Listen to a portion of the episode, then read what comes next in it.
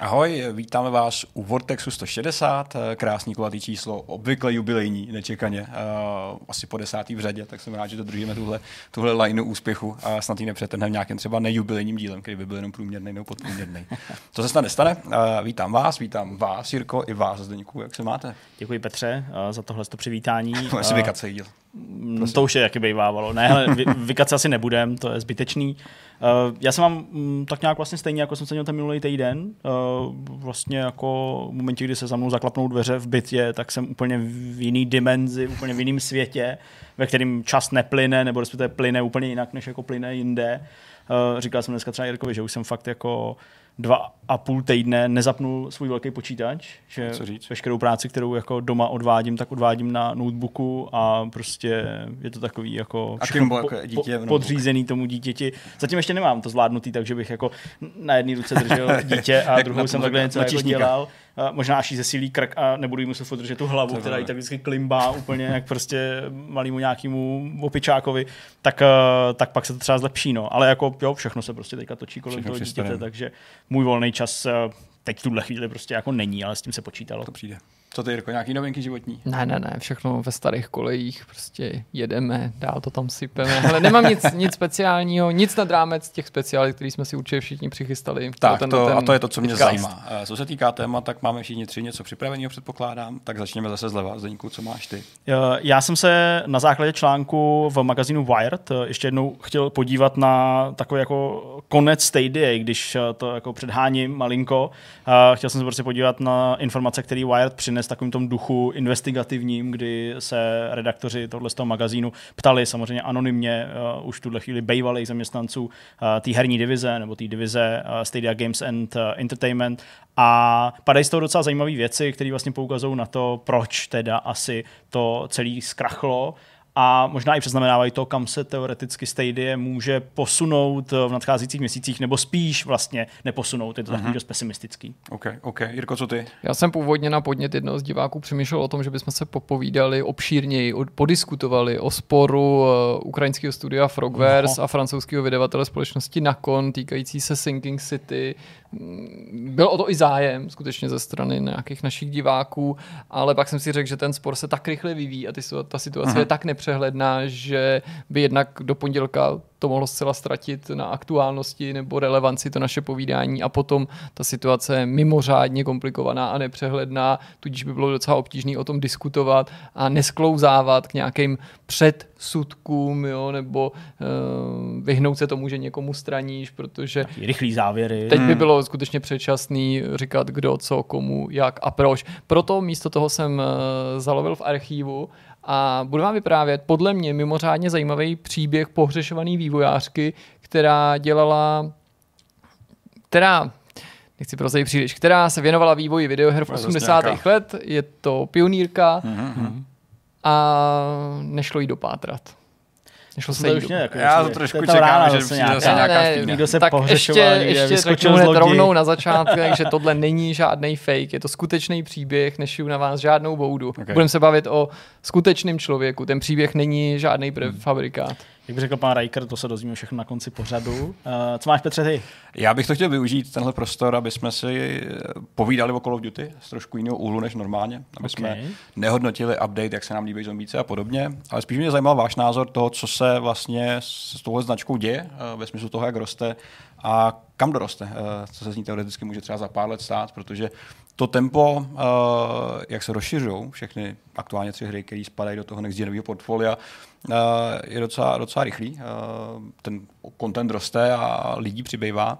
A zajímá mě, jaký to má konec, případně jaký to má i dopad eh, na celý průmysl, protože hmm. není snadný tomuhle konkurovat a není snadný to udržet, takže to bych chtěl vědět od vás. Eh, Ok. Budu mít nějaký zvídavý dotazy na vás. Ale dobrý nápad, protože shodou okolností právě dneska se nás někdo ptal, jestli častěji nechcem do vidcastu nebo do jiného podobného formátu zařazovat diskuze, takový živelný diskuze, které byly součástí toho minulého vidcastu. Mm-hmm. A já jsem říkal, vždycky, když je příležitost nebo se to hodí, tak eh, můžeme se o něco podobného pokusit nebo k tomu sklouznout, tak to bude právě Máme v to tomhle tady. vidcastu. Super. A máme ještě něco navíc?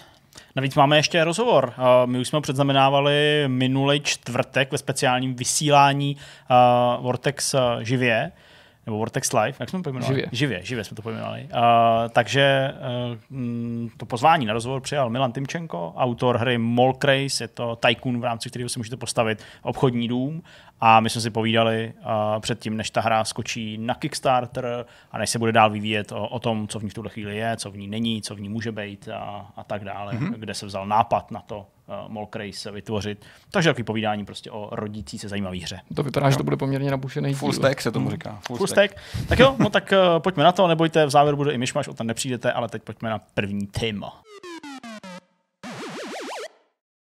Jak už Jirka předznamenával před eh, několika vteřinama, tak eh, si budeme povídat v jeho tématu o pohřešovaný vývojářce, dokonce pionýrce. Tady to asi nemyslíš tak, že jako byla, eh, byla součástí pionýrského hnutí, ale Ne, že možná, byla možná průkopnicí. chodila do scoutu, to nevím. Jasně.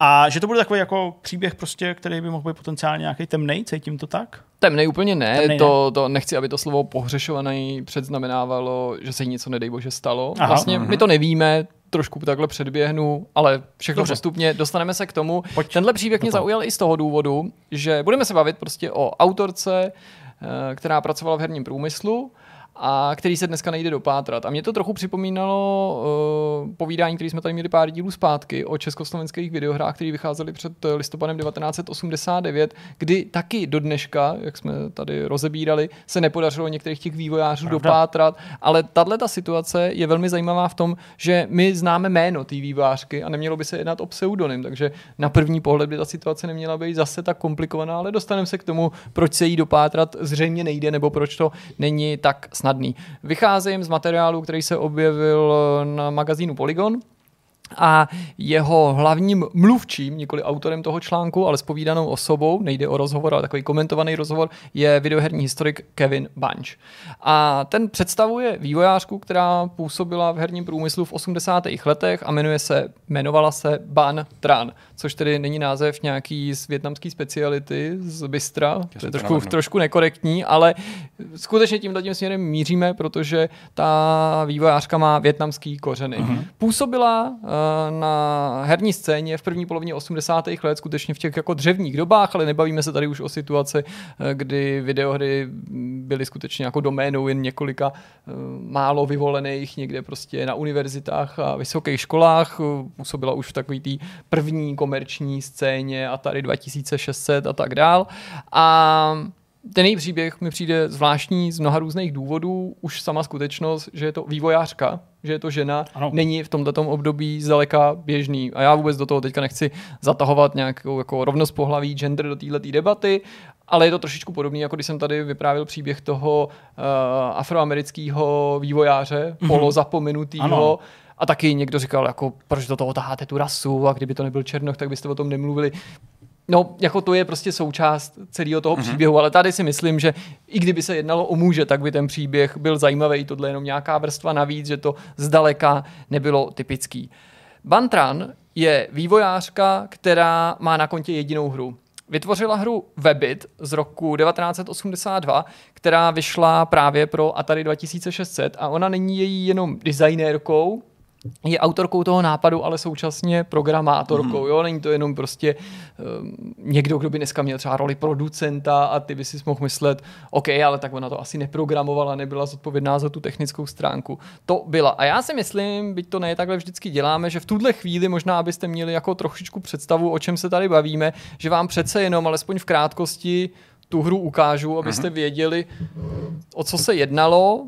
Webit byla ve smyslu toho, jak to vypadalo, klasika pro Atari, určitě byste jako poznali, že takhle nějak ta hra pro Atari 2600 může vypadat, přitom graficky není na tom vůbec špatně, jedná se o akci lomeno arkádu, ve který hlavní hrdinka hází vajíčka po Králících? zajících nebo králících, teď si nejsem... Spíš asi zající. zající, jako zajících, že? zajících, Jako, přesně, jako který divoký. uh, se jí snaží vodný smrkve, sežrat mrkve z jejich zahrádky. Ta zápletka může působit poněkud bizarně, nebo to téma, ale to vlastně je běžný součástí problém toho příběhu, ale je to je to prostě arkáda, jo? je to variace na Space Invaders svým způsobem nebo podobné hry, protože prostě něco střílíš nad sebou a tam Mhm. běhají nějaký nepřátelé, který se Invaders. snažíš eh, zasáhnout. Webit je dneska popisovaný v podstatě jako simulátor v uvozovkách farmaření, je ale zajímavý i z jiného důvodu. Nejde jenom o ten příběh eh, Bantran, ale o skutečnost, že podle dochovaných informací, které máme k dispozici, se jedná o první hru určenou pro konzole, mm-hmm. ve který vystupuje hratelná ženská hrdinka, postava, No. která má jméno. To Okay. je trošku jako komplikovaná mm, Chápu. teze nebo komplikovaný prvenství, který má řadu podmínek, takže ještě jednou připomenu, měla by se jednat o první konzolovou hru v historii, v níž vystupuje ženská hrdinka a to je ovladatelná postava mm-hmm. a je, hráč za ní hraje a současně má jméno a jmenuje se Billy Sue. Tím se odlišuje třeba od Miss Pac-Man, i když byly tady určitý takový pochyby, zda některý, v některých hrách se jako neobjevila ženská hrdinka dřív nějaká se jménem. Eh, Spekuluje se například o nějaký automatový hře, ale tu se dosud nepodařilo najít ani v jediném funkčním exempláři mm-hmm. a existuje jenom pár nějakých materiálů, vůbec ani ne videí, ale mm-hmm. prostě nějakých dobových prostě letáčků, o čem ta hra CCA mohla být, ale to je takový sporný, navíc se mělo jednat o automat, nikoli konzolovou hru, mm-hmm. ne, ne, prostě pro domácí zařízení. Ta hra je navíc docela dobrá, prej, ten, ten Webit, že je to vlastně mm-hmm. na Atari 2600 docela slušný titul, docela slušně si myslím i Vypadá. A není to jako bůvě komplikovaný, ale od této platformy nic super sofistikovaného ve smyslu arkád nebo akčních her asi očekávat nemůžeš. Ale zpátky k té Ban Tran. To je, nebo má být, Větnamka žijící ve Spojených státech, nebo tomto případě teda bych měl asi správně říct američanka, ale větnamského původu nebo s nějakýma jasně. větnamskýma kořenama, žádný další podrobnosti nemáme, ale docela zajímavý je, že když se do tohohle projektu údajně pustila, tak neměla vůbec žádný předchozí zkušenosti s programováním. Což je na jednu stranu docela zvláštní, zvládnou to na vlastní pěst. Na druhou stranu někteří pamětníci nebo právě ty videoherní historici, nejen Kevin Bunch, říkají, že to není vyloučený, nebo že to ne- neznamená, že by To jako, nešlo. to byl nějaký pseudonym, Hmm. že by to nešlo, že vzhledem k tomu, že se tady bavíme o skutečně tom, těch pionýrských začátcích té komerční sféry a toho programování, že nebylo jako výjimkou, že uh, někdo z hráčů nebo fanoušků videoher přišel s nějakým nápadem a ano, teprve potom si na konto vlastně toho nápadu chtěli chtěl rozvinout a třeba ho, co by nápad nějaký společnosti udal, to programování osvojil. To byl ostatně i její případ. Tu hru vydala společnost Apollo, kterou ona oslovila, ona sama, a údajně byla velmi neodbitná. Poté, co společnost Apollo ve snaze najít dobrý herní nápady, udělala velice jednoduchou věc. Mm, Z dnešního pohledu by to možná tak nefungovalo, protože by to asi ne nepadlo na úrodnou půdu, ale bylo obtížnější vylovit něco funkčního. Ale společnost Apollo, když si nebyla jistá, jakou další hru vytvořit, tak prostě oslovila hráče. A vybídla je, aby každý, kdo má nějaký nápad na hru, a ne, že by ji nutně sám musel realizovat, tak aby jim napsal. Mm. No a mezi těma uh, lidma, co napsali, byla právě i Bantran, která mm, si vysnila tuhle tu hru s tou hlavní hrdinkou, s tou farmářkou, která brání teda tu svou zahrádku, přičemž údajně tedy byla jako uh, velmi sveřepá, až se nakonec prostě jí podařilo prostě ten svůj nápad prosadit a oni ji zaměstnali a sama ten se do práce na tom titulu uh, pustila. No a teď se dostáváme pomalu už k trošičku k tomu, že, jak jsem na začátku naznačil, se jí nedaří dopátrat. Ona v podstatě zmizela, tohle byla jediná hra, kterou dokončila a vydala pod křídly té společnosti Apollo a od té doby, od té doby ne ve smyslu, že by to byl od té doby nějaký úkol, ale v posledních letech, co se o toho videoherní historici zajímají, se po ní marně pátrá. Nedaří se zjistit jednoduše, kdo to je a co se s ní stalo. Prostě jestli se videohrám nadále věnuje nebo nikoli, uh, jestli si třeba nezměnila jméno, to na to poukazují právě videoherní historici, že to je velký problém, že i když si odmyslíme tu možnost, že se jednalo třeba o nějaký pseudonym, což by neměla být tato ten případ, že to bylo skutečně její civilní jméno, takže ženy se vdávají, a tím pádem můžou změnit jméno. Na to obecně vývářky poukazují, že pro ně ve smyslu uh, svatby, anebo naopak zase i rozvodu, docela problém, jestli si měnit to jméno, jestli přijmout jméno toho manžela, protože mm, databáze typu Moby Games to pak jako hůř jsou schopný sledovat, Hmm, zvlášť když nejsi chápu. nějaká prominentní vývářka. Jasně, že když se vdá, je teda já nevím, jak na tom je, jestli je vdaná Jade Raymond, jo, nebo prostě změní si z jakýhokoliv jiného důvodu jméno, takže u takového prominentního výváře to médium neunikne a budeš to mít ve všech těch tabulkách dobře zapsaný. Ale když to dělá nějaký řadový programátor nebo řadový autor nebo méně známý autor, tak to prostě problém může být ve smyslu mm-hmm. sledování toho portfolia, na čem se podílel. No další problém spočívá v tom, podle Kevina Banče, že Bantran je údajně velmi běžný jméno větnamský, velmi Aha. rozšířený a to právě i ve Spojených státech. Nemyslím jenom ve Větnamu nebo z pohledu Větnamu, Chápu. ale že když se prostě podíváš do nějaký americký období zlatých stránek, tak zjistíš, že Bantran se prostě jmenují spousty a spousty lidí. Přesto Kevin Bunch a jemu podobný eh, na základě právě takovýhleho pohledu do telefonních seznamů a nějakých adresářů eh, v poslední době rozesílají dopisy, který ale se všechny vrací jakože adresáty nezastižený ve snaze identifikovat tu uh, konkrétní vývojářku, tu mm-hmm. osobu, uh,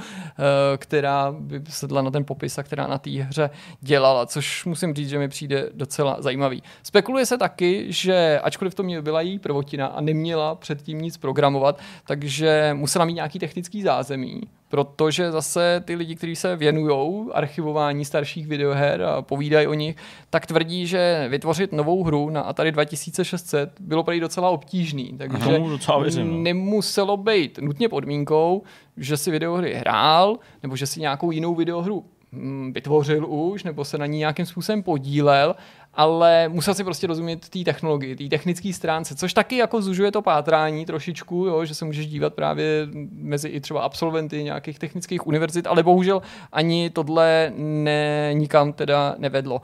Ona nestrávila v té společnosti Apollo moc dlouho čas, nebo velký dlouho času, protože ta firma o rok později zkrachovala po vydání té její hry Webit a od té doby v podstatě po ní nejsou žádný stopy. Jo. Mhm. Matně si ji vybavují její bývalí kolegové s tím, že jako ví, že tam někdo takový pracoval a potvrzují, že se nejedná o pseudonym nebo mm-hmm. že, se, eh, že to není nějaká jako fiktivní identita, kterou by si nějaký jiný vývojář vytvořil, nebo mm, pokud pomineme možnost, že by si z nějakého důvodu pořád tuhle tu teorii třeba udržovali v chodu.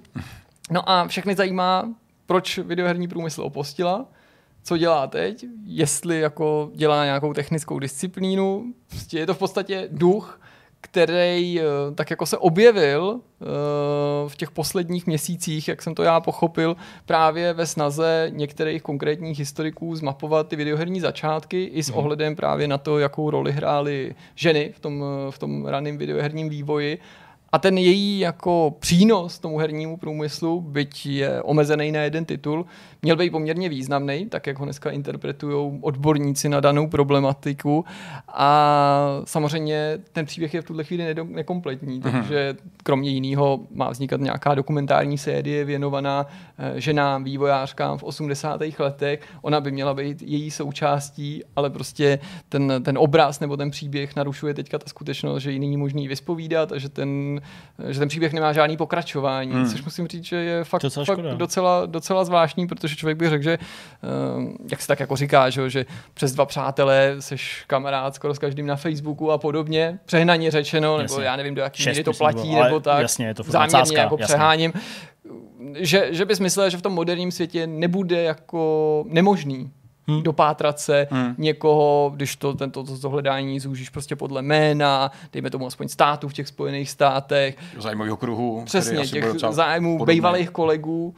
Ale očividně to tak snadný není. No a zase klasicky, tak jako jsme se to tady probírali předtím, nabízí se nejrůznější možné teorie, eh, ne nutně jenom nějaký morbidní, proč toho člověka dopátrat se nejde. Ty říkal 82, ta hra vznikla? Uh, počkej, myslím si, myslím že, si, že jsem řekl 82, protože zlavím... Začátek 80. Jo, 82. Nevíme, kolik bylo a víme, kolik jí bylo v té době? Nevíme, kolik jí bylo. Protože ono jako zase, když to vezmeme kolo dokola, jo, tak jako v dnešní době po 40 letech, mm-hmm. 39 letech, 40 letech, jí může klidně 70 mm-hmm. v 70 letech, potenciálně za to, už může být třeba i v nějakém domově důchodců. Uh, absolutně její okruh aktuální, nečte žádný herní média. Je to možné. Nebo to. A ta informace o tom, že po ní někdo pátrá, k ní vlastně vůbec nemusí. Jo, nemusel jako, se tak ní dostat, že nakonec jako s nějakým principem Okamovy břitvy nějaký takovýhle vysvětlení, to nejprozečtější může být to správný, nebo to, to, to, to, to, logický. A já s tebou souhlasím, že zatím nemusí být nic grandiozního, žádný další jako ducharský rozměr ten příběh nemusí být. A třeba je to právě Ale... tak, jak říkáš, konec konců o některých těch osobnostech, jako byl právě třeba ten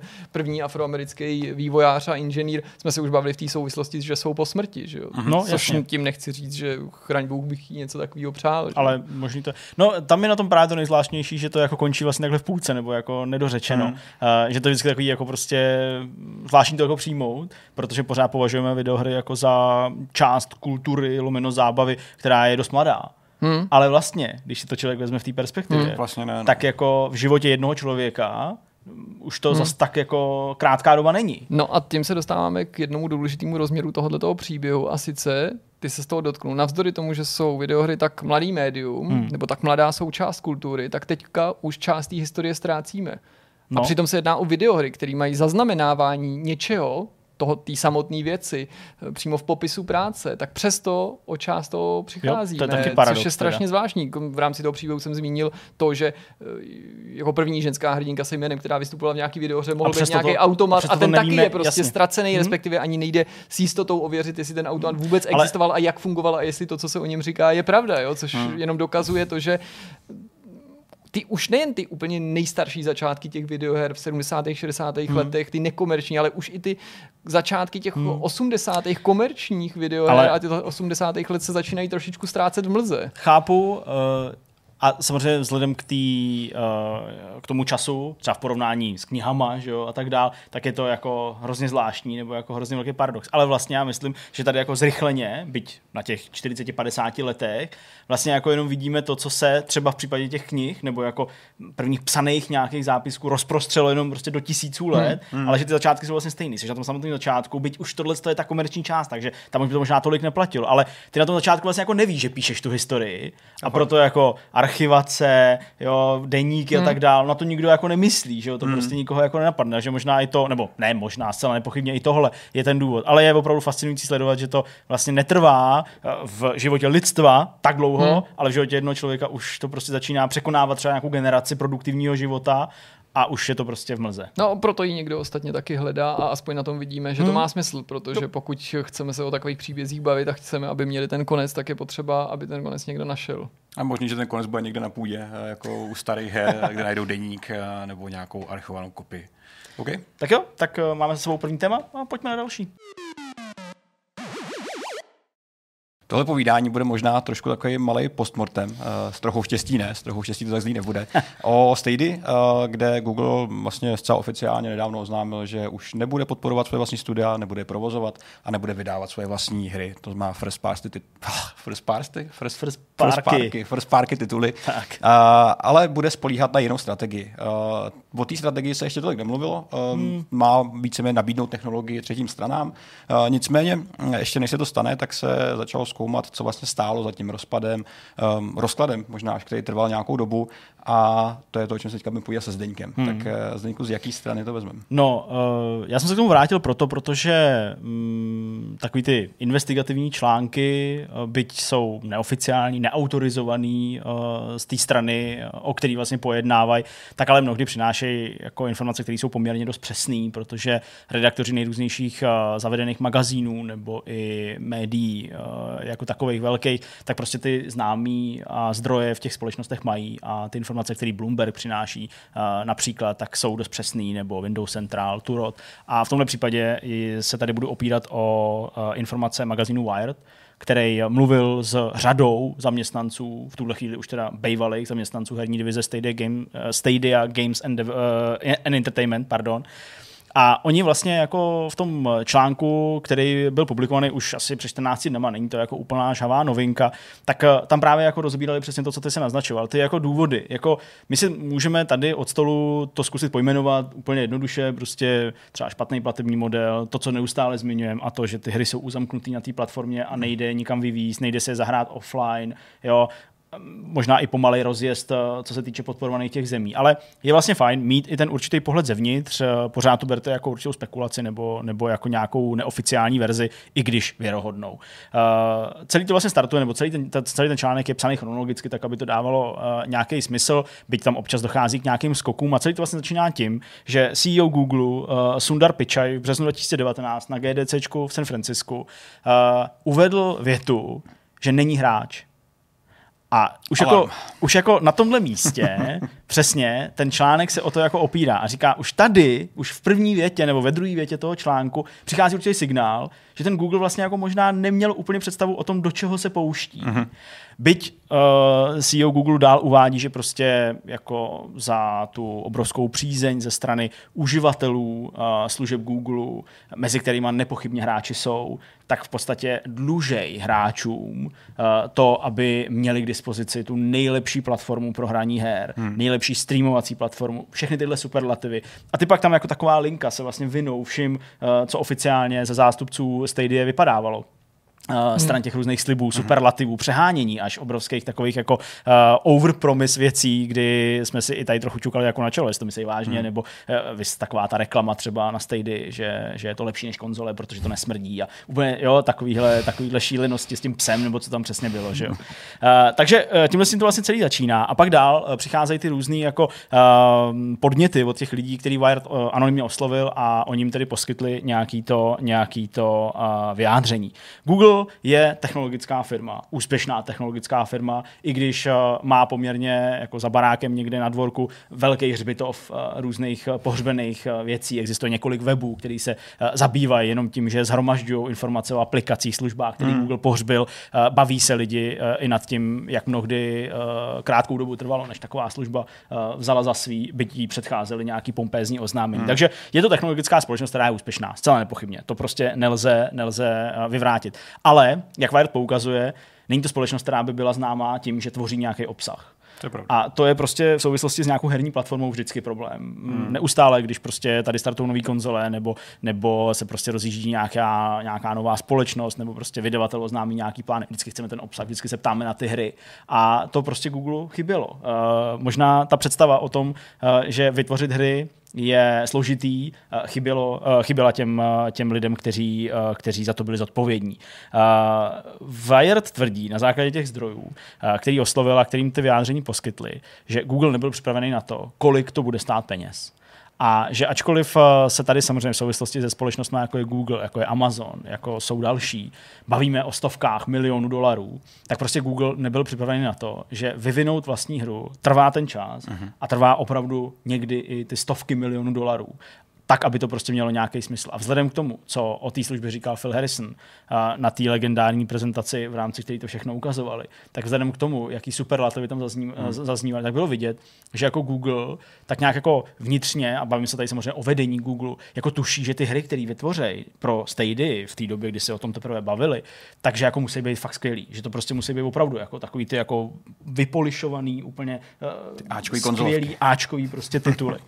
Ale to klade ještě větší nároky na to financování a ještě větší nároky na to mít ty lidi, který, hmm. to, uh, který to udělají. Uh, bývalý zaměstnanec Provired například řekl, že vedení Stadia uh, netušilo, do čeho se pouští, udělali spoustu přehnaných slibů a jenom se projevila ve výsledku jejich neschopnost. Až takhle hmm. docela tvrdě se uh, do toho vedení uh, opírá. A myslíte tím sliby, které byly uh, vlastně mířený směrem k veřejnosti a hmm. zákazníkům, nebo i směrem k veřejnosti? Jako Oni prostě podle těch lidí, kteří tam pracovali a byli u toho, pokud je to tedy pravda, tak uh, prostě vedení Google zcela nerealisticky hmm. informovalo veřejnost o tom, co je Stadia, co bude Stadia, ne co může být Stadia, ale co hmm. bude Stadia a stanovili si na to sami hrozně krátkou dobu, nebo prostě dobu, která jako eh, by byla nerealistická i pro ty nejlepší vydavatele videoher, který to mají zmáknutý, vědějí, jak to funguje, hmm. jak je to chaotický, organický, jak je to kreativní práce a není to nějaká práce v tabulkách. Hmm. Jo? A tohle prej byl obrovský problém. Uh, ti zaměstnanci, kteří už tam teď teda nepracují, říkají,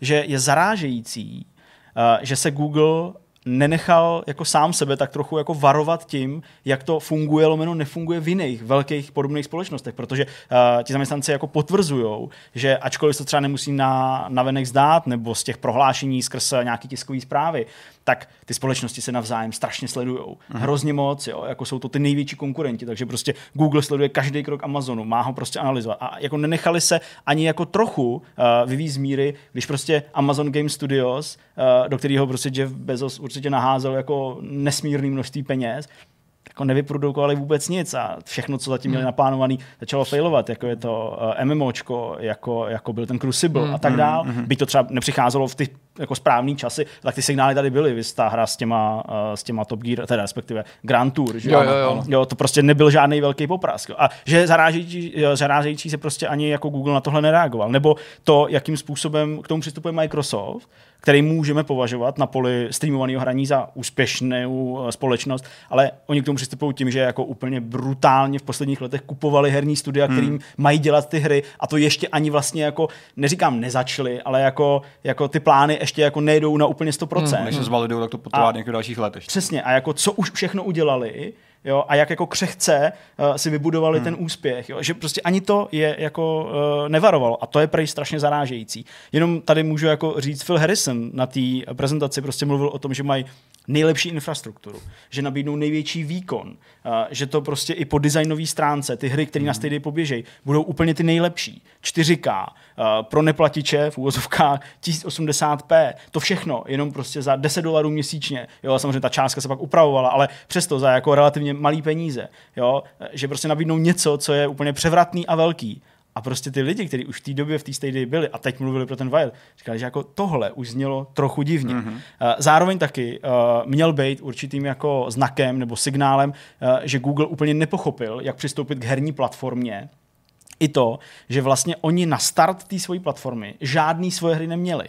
Že oni oznámili to, že ustavili nějakou svoji herní hmm. divizi až vlastně jako v době, kdy ta služba startovala. Jasně. Takže a už- koupili si Guild. a přesně, a ještě, ano, buď to si něco koupili, přesně Guild, jo, odstartovali teprve svoji, eh, svoji vlastní nějakou herní pobočku z Jade Raymond, že jo, to studio, pak si v závěru 2019 koupili Typhoon Studios, ale jakože prostě neměli nic na začátku. Hmm. A to už tam jako je vlastně určitý jako rozklížení toho, jak by měla herní platforma fungovat, protože představa, že odstartuje PlayStation 5 jako bez žádné hmm. hry, eh, by byl problém. U Xboxu se to hmm. projevilo a neřešili jsme v listopadu a v prosinci skoro nic jiného, že hmm. Xbox nemá žádný své launchový hry, byl to obrovský problém. Hmm. Takže Tam, tam, tam vlastně ani nešlo o to, jestli třeba konkrétně, ale je to dobrý příklad. Microsoft má exkluzivity, i kdybys to nenazýval exkluzivitou, No. no. vždycky je dobrý, když ten, kdo to platformu ovládá, vytvořil nebo vyrábí tu danou konzoli v případě toho, že je to nějaký fyzický hardware, tak na to uvede hru. Může to uvízt i někam jinam, jako Microsoft, třeba na PC, nebo to, ale ta hra, ano, to prodává a žádná multiplatformní hra od třetího studia neprodá tvůj hardware a jeho specifické funkce, vys příklad Sony a PS5, tak dobře jako ty svý vlastní. A platí to o fyzických, klasických konzolí a o to víc to platí o streamovacích cloudových hmm. službách. O nich řekneš, že mají potenciál být ještě výkonnější, ještě lepší, ještě tamto ale nemůžeš čekat, že to budou demonstrovat hry od Third Ubisoftu. party. Ty to za tebe neudělají. Ty tam můžou běžet v ideálním případě tak dobře jako na nejlepším PC nebo nejlepší No. konzoli, ale i to bude problém, nebo se ukázalo, že může být problém, ale musíš musíš chtě nechtě mít tu exkluzivitu, byť já nejsem jejich jako příznivce. Hmm. Ne, aby si řekl, to mám jenom já, ale aby ta, ta tvoje hra ukázala, že umí třeba jenom po stránce grafiky něco, co žádná jiná. Pokud si 100%. pamatujete, tak eh, z, z pozice vlastně provozní ředitelky eh, Sony Santa Monica, ne Santa Monica, eh, kdo dělá God of War? No to je Santa Monica. Jo, jo, jo. no. Tak odcházela Sharon Stadstill, která dělala jednu z C pozic z těch ředitelských pro, pro stády v herní divizi. Asi to nebyla úplně dobrá volba, eh, když to vlastně zařízl velmi rychle. Hmm. Mm. Viděl jsem to dokonce někde na LinkedInu nedávno, že, jako, že hledá práci, tak Hmm. mm. snad To je, to je smutný. Takových lidí bude nepochybně eh, mnohem víc. Mluvilo se o 150 zaměstnancích, kteří Mm. přišli o, o to místo. K tomu se dostaneme. Čili Stadia měla odstartovat v těch prvních regionech nebo v prvních zemích. Měla uh, hry od third party vývojářů, jmenovitě, přesně ty tady říkal, nějaké věci od Ubisoftu, to byl, uh, to byl Assassin's Creed, uh, ale bylo tam třeba Final Fantasy 15, bylo tam NBA 2K20, Wolfenstein Youngblood. Ale problém byl ten, že ty hry neběžely dobře. Mm-hmm. Takže ty hry, které to měly jako oddemonstrovat a ukázat, jaká je ta síla, tak prostě naznačovaly, že celá Stadia je v nějaký betě, jo? že to prostě nefunguje. Jo. A to jsou slova, znovu, o těch oslovených bývalých eh, zaměstnanců Stadia, tak jak se vyjádřili pro Wired, že i oni si říkali, že to je nějaký divný. Mm. Zvlášť, když se pak třeba řešil ten Mortal Kombat, který jako nešel hrát.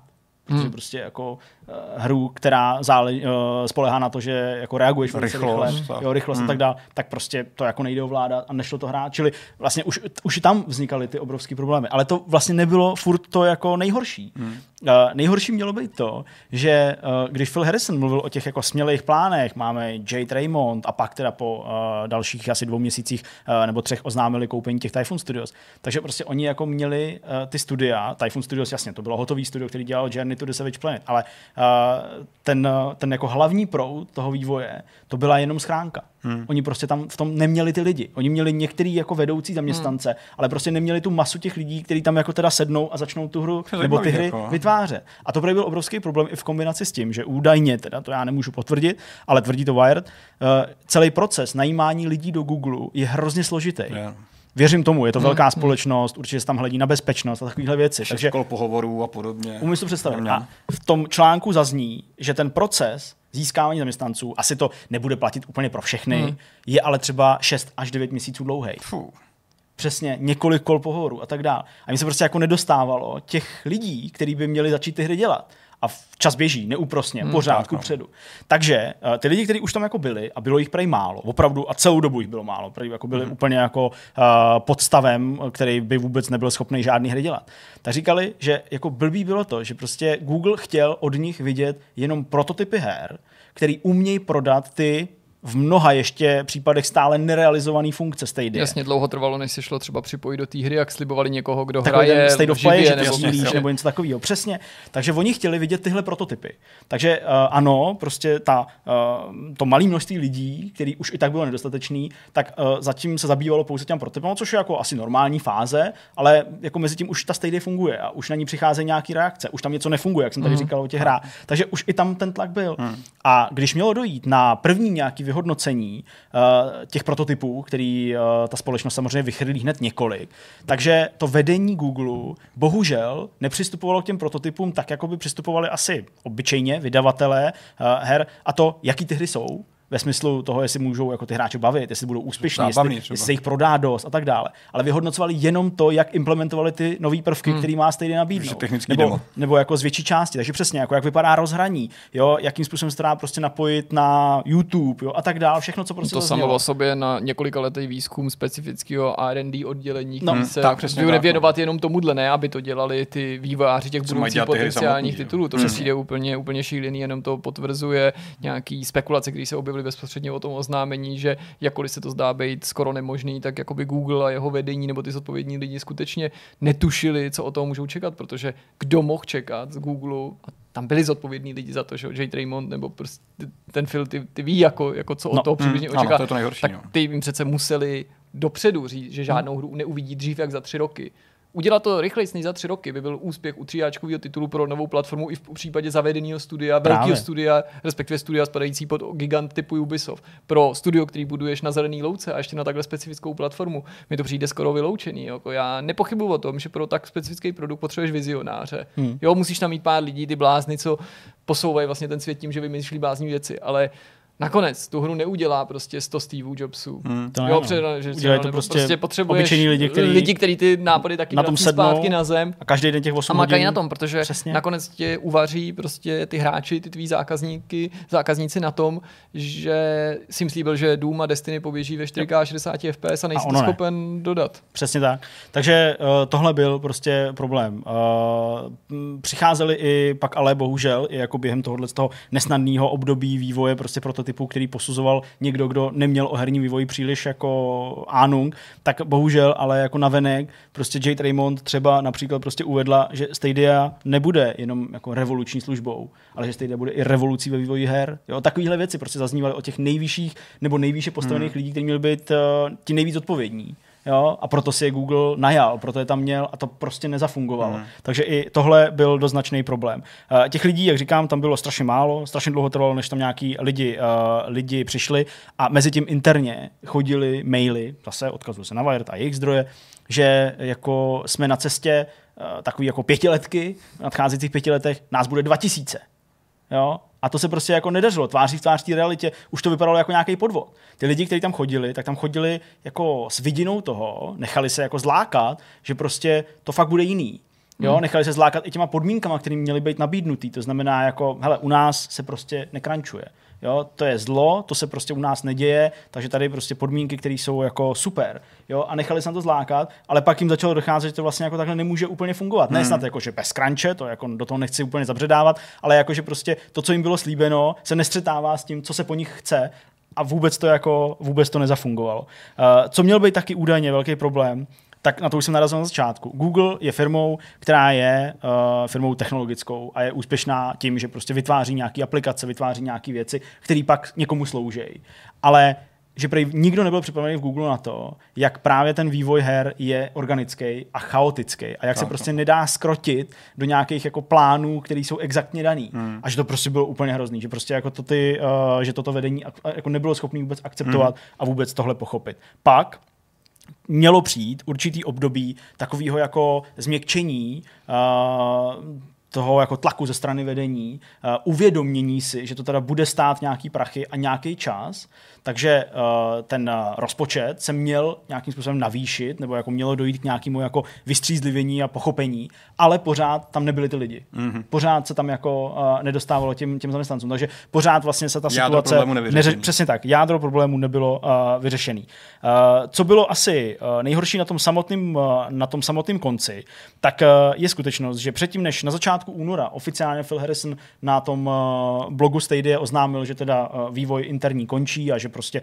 ta platforma bude podporovat third party vývojáře, nabídne jim všechno nejlepší, co prostě Stadia plánovala sama pro sebe, ale teďka to budou mít všichni. Tak 27. ledna, to znamená nějaký 3-4 dny předtím, než se tohle prostě stalo, tak měl přijít interní e-mail, který pak rozebíral třeba Kotaku, mm-hmm. který se k němu dostal, ve kterým Phil Harrison říká, všechno je v pořádku. Prostě jsme na nejlepší cestě, máme tu nejlepší platformu pro streamování her, žádná není lepší než ta naše. A hlavně, máme skvělý portfolio slibných titulů, jo, který prostě začneme teďka tady jako vyrábět a všechno bude v pohodě. Jediný, co teď v tuhle chvíli řeším, říkal Phil Harrison, je rozpočet. O tom se bude ještě jednat a brzo se vám ozvu a prostě jenom vám dám update. A on se ozval za čtyři dny nebo za pět dní na to, svolal krátký stream, který mohli interně ty lidi sledovat a tam jim oznámil, že to celý končí. Hmm. A ty lidi to nechápali. Hmm jako nesnad, že by to nečekali, vzhledem k tomu, co se všechno dělo, protože to prostě byli lidi, kteří jako v herním vývoji už byli nějakou dobu a věděli, že prostě ty signály nejsou, nejsou dobrý, ale prostě jako cítili se podvedený v podstatě. Jo, zlákaný na něco, co bylo jenom pábení, prostě něco, co vůbec nemělo uh, žádný reálný základ a ty lidi odcházejí dost zklamaný. Mm. Jo? Jako, ty jsi to tady možná naznačil, uh, naznačil u té vývářky z té Santa Moniky, ale ty, je, ty jako řadoví lidi, kteří tam prostě přišli, přerušili nějakou svoji kariéru někde, jo? Mm. tak prostě na to dolehlo po roce a půl a najednou to není. Jo? To, to je to nejhorší, to, myslím, to, to jako, když se opravdu jako ani nenecháš zlákat. Ono je jako logický naskočit Google, který nabízí jako potenciální revoluci v mnoha věcech. Je to Google přece jenom. A chceš být u nějaký revoluce, něčeho velkého, chceš být u začátku. Hmm obětuješ 6 měsíců života nějakým hiringem, eh, kde pak pracuješ 3 měsíce, někdo ti řekne, že teda nezvládli jsme, to končíme. To je s tou typickou jako americkou cestou, kdy se až do poslední minuty všichni tváří, že je všechno no, skvělý, zelený a pak najednou, sorry, máš padák a nechoď do práce. Takže mě by to asi zpívalo už jenom kvůli tomu času a kvůli tomu, že spousta těch musel obětovat fakt jako dobrou kariéru v zavedených hmm. studiích, kde by hmm. mohli mít jako reálně zajištěný úspěch. A to si myslím, že ten, ten jako ta lidská bolest v tomhle bude, bude jako výrazná. Hmm. Hmm. Tvrděj, že prostě Harrison není upřímný, to už je samozřejmě na té úrovni nějaký pomluvy, řekněme, a prostě říkají, že jako to nesměřuje k žádnému dobrému konci. Já nechci předvídat stejdy úplný konec, jako je to prostě platforma, která funguje, má nějakou infrastrukturu, má nějaký platební model, má nějaký obsah, uh, nějaký obsah dostane, ale nevypadá to dobře. No, neposlouchá se to úplně hezky, hmm. no, co si budeme povídat, ale i takhle herní průmysl končí kolikrát. Nejvíc by mě na tom asi trápil ten ztracený čas, tak bych to nazval. Vím, že by mi někdo mohl oponovat, že ty lidi za to dostali zaplaceno, že to byla nějaká zkušenost, taky tě posune někam dál. To vůbec nerozporuju, ale vím, jak je v jakýmkoliv odvětví, kde něco vytváříš, kdy se neživíš jenom službou, ale nějakým tovarem, ať už má hmotnou nebo nehmotnou podobu, těžký dělat na něčem, co skončí a nezhmotní se to když se to zmotní a nepovede se to, to je jaký blbý. Hmm. Ale eh, tak nějak symbolicky to uzavírá tu kapitolu tvýho života, to kdyby to znamenalo nutnost odchodu nebo začít na něčem jiným a byl to neúspěch. Prostě nemoc tu věc dodělat je takový, jako vytvoří takový vákuum z té životní cesty, kterou si hmm. ušel v tom mezidobí a od nikud nikam nesměřovala. Hmm. Souhlas. No. Tak jo, no, uvidíme, co se stádí bude za pár měsíců, třeba let, možná týdnu. A pojďme na další téma. Jdeme na další téma a čeká nás debata o Call of Duty a jeho budoucnosti. Tak hmm. aspoň Petr sliboval v úvodu. Tak no, budete povídat všichni rovnoměrně docela dobře si myslím. Ale že tohle, tahle část měla být více nebo diskuzi. Okay. Já nemám žádný připravený scénář, nějaký sloh, který bychom se mohli držet. Nicméně O víkendu vyšel update, no před víkendem, uh, update Call of Duty. Uh, záměrně neříkám, jakýho dílu, protože z Call of Duty si jako značky stala podstatě služba v tuhle chvíli už. Když se podíváte na to, co se děje, tak Call of Duty primárně live, live ops, live service, jak tomu budeme říkat, jakkoliv, která se rozvinula do docela infernálních rozměrů, aspoň v mých očích. Protože když se podíváme, tak, tak live service jako takový mají zárodky, že v MMOčkách, kde by jejich cílem byla uživatelská recenze, recenze to dneska mluvím jako úplně no, jasně, retence. Uživatelská retence. To je ono. Kde samozřejmě ty víš, že tvoje hra má běžet léta, tak musí dodat obsah, který donutí ty lidi se vracet a platit si to subscription. Pak přišly mobily, který by užili live service věci na monetizaci. Prostě v krátké době vymačkat měšce lidí, co nejvíc to jde nějakým novým obsahem. Call of Duty, moderní hry, tohle víceméně kombinou dohromady. Mm-hmm. Uh, nicméně to, co se stalo, tak je podle mě mm, docela nevýdaný u her vlastně moderní generace. Uh, klidně mě opravte, i vy. Uh, tak statement, že to, co dělá Activision z Call of Duty, tady vlastně ještě nebylo ve smyslu rozsahu. Jakákoliv dneska hra, která má podobný model, tak se věnuje jedné hře. Teďka tady existuje v podstatě tandem tří her, který jsou mezi sebou propojený, mají nějaký persistentní svět, který ovlivňuje nás uživatele a rozšiřují se tak hrozným způsobem, že vlastně není možný držet krok. Jo, to je vlastně to, co mně se zdá um, jako unikátní. Nemyslím si, že to teďka ještě někdo dělá na téhle úrovni. Máme tady hry jako Fortnite, které jsou v tom kroku možná trošku napřed, ve smyslu toho, jak pracují s komunitou. Uh, mluvíme o nich taky jako o platformách, taky jako o hře, která Jasně. dává prostor popkultuře, hmm. buduje komunitu, ale dělá to v nějakém svým relativně uzavřeném ekosystému. Jasně. A furt je to vlastně jedna hra, že jo? Je to jedna hra na mnoha platformách, o který se staráš, o který si nějak jako, jako dáváš si na ně pozor. A najednou tady přijde Activision, který řekne, máme tři hry, budete hrát všechny. A budete mít na disku a ten disk vám sníme, vám dávat high textury a váš terový disk bude k ničemu. Hmm. Což se v podstatě děje. Samozřejmě z toho tria her, který tady máme, myslím tím eh, Call of Duty Warzone, eh, Black Ops a Modern Warfare, tak eh, MB už je... Asi i mobile, a mobile, no, to, je, to je dobrý point, to je ještě to Protože že jo, Warzone, jakožto nějaký součást Modern Warfare je určitě aktivnější než mm-hmm. Modern Warfare jako takový, ale zase na jeho místo můžeme vnímat, že nastupuje ta mobilní verze. A to je právě to, co jako jeden z těch prvních bodů, který mě zajímá. Uh, když přijdu jako hráč, jako nový hráč, který řekne, chci si zahrát moderní Call of Duty. Hmm.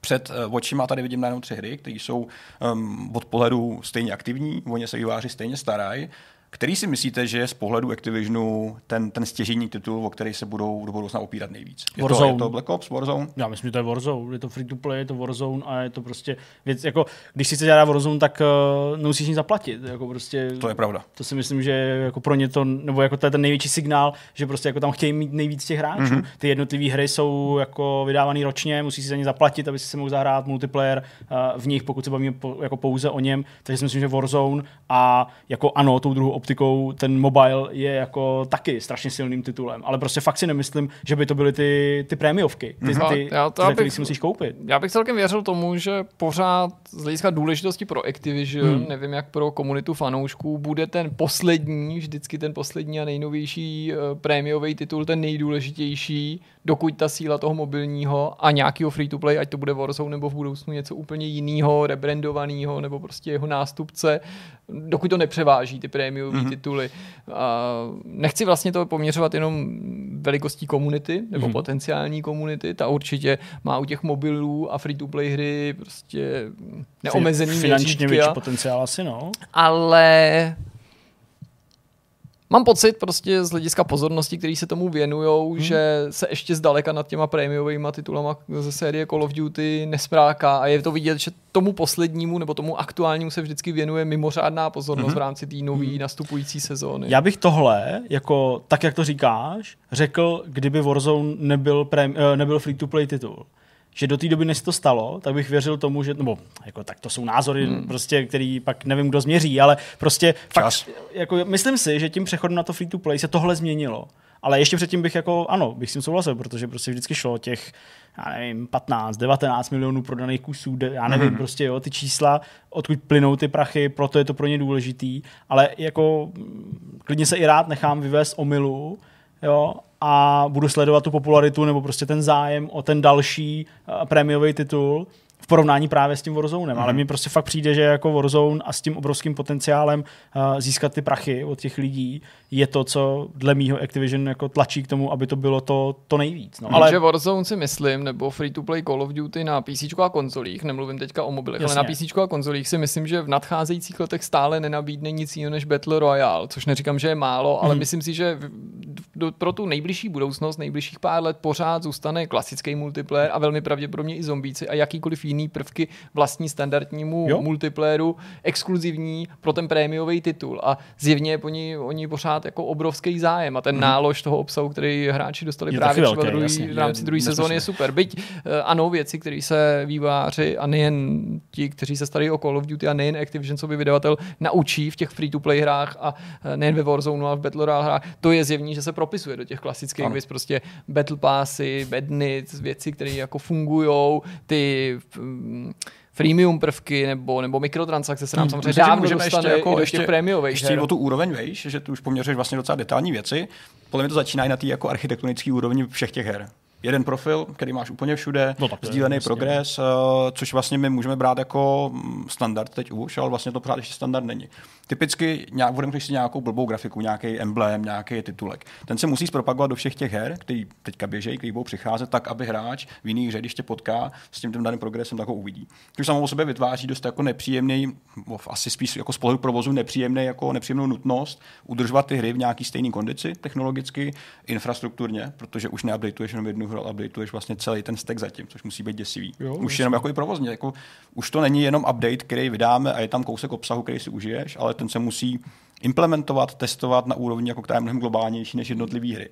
To, co mě zajímá, jestli si myslíte, že když víme, že budou vycházet další Call of Duty hry víceméně ročně, kolik her chtějí vlastně provozovat současně. Protože už teďka víme, že Modern Warfare je trošku v nějakém, v nějakém úpadku. Uh, ne úpadku z pohledu eh, zájmu, ale spíš eh, zájmu z pohledu vývářů o toho dál vyživovat. Byť ho musí udržovat v nějaký kondici. Jasně, Což je ale možná daný taky tím, že první Modern Warfare byla hra, která technicky nakopla nebo technologicky nakopla to, co hrajeme teďka. Takže byla hmm. jedna z prvních a možná už prostě není dostatečně silná. Ale kolik takových titulů myslíte, že dokáže Activision udržovat, no. tak, aby si nerozdrtil tu komunitu a nerozdrobil na ty nejmenší díly? Určitě to nebudou víc než dva prémiové tituly současně současně a myslím si, že to hmm. s největší pravděpodobností bude vždycky jeden prémiový, ten poslední, ale že ten předchozí Activision zařízne až teprve v případě a ve chvíli, kdy se ujistí, že ten aktuální díl svojí popularitou dokázal navázat na ten předchozí, protože tady byly roky v minulosti, dávno před nástupem Warzone, kdy nový ten díl nebyl tak populární jako ten předchozí, z nějakého důvodu, ať už to bylo studio, to. téma a tak dál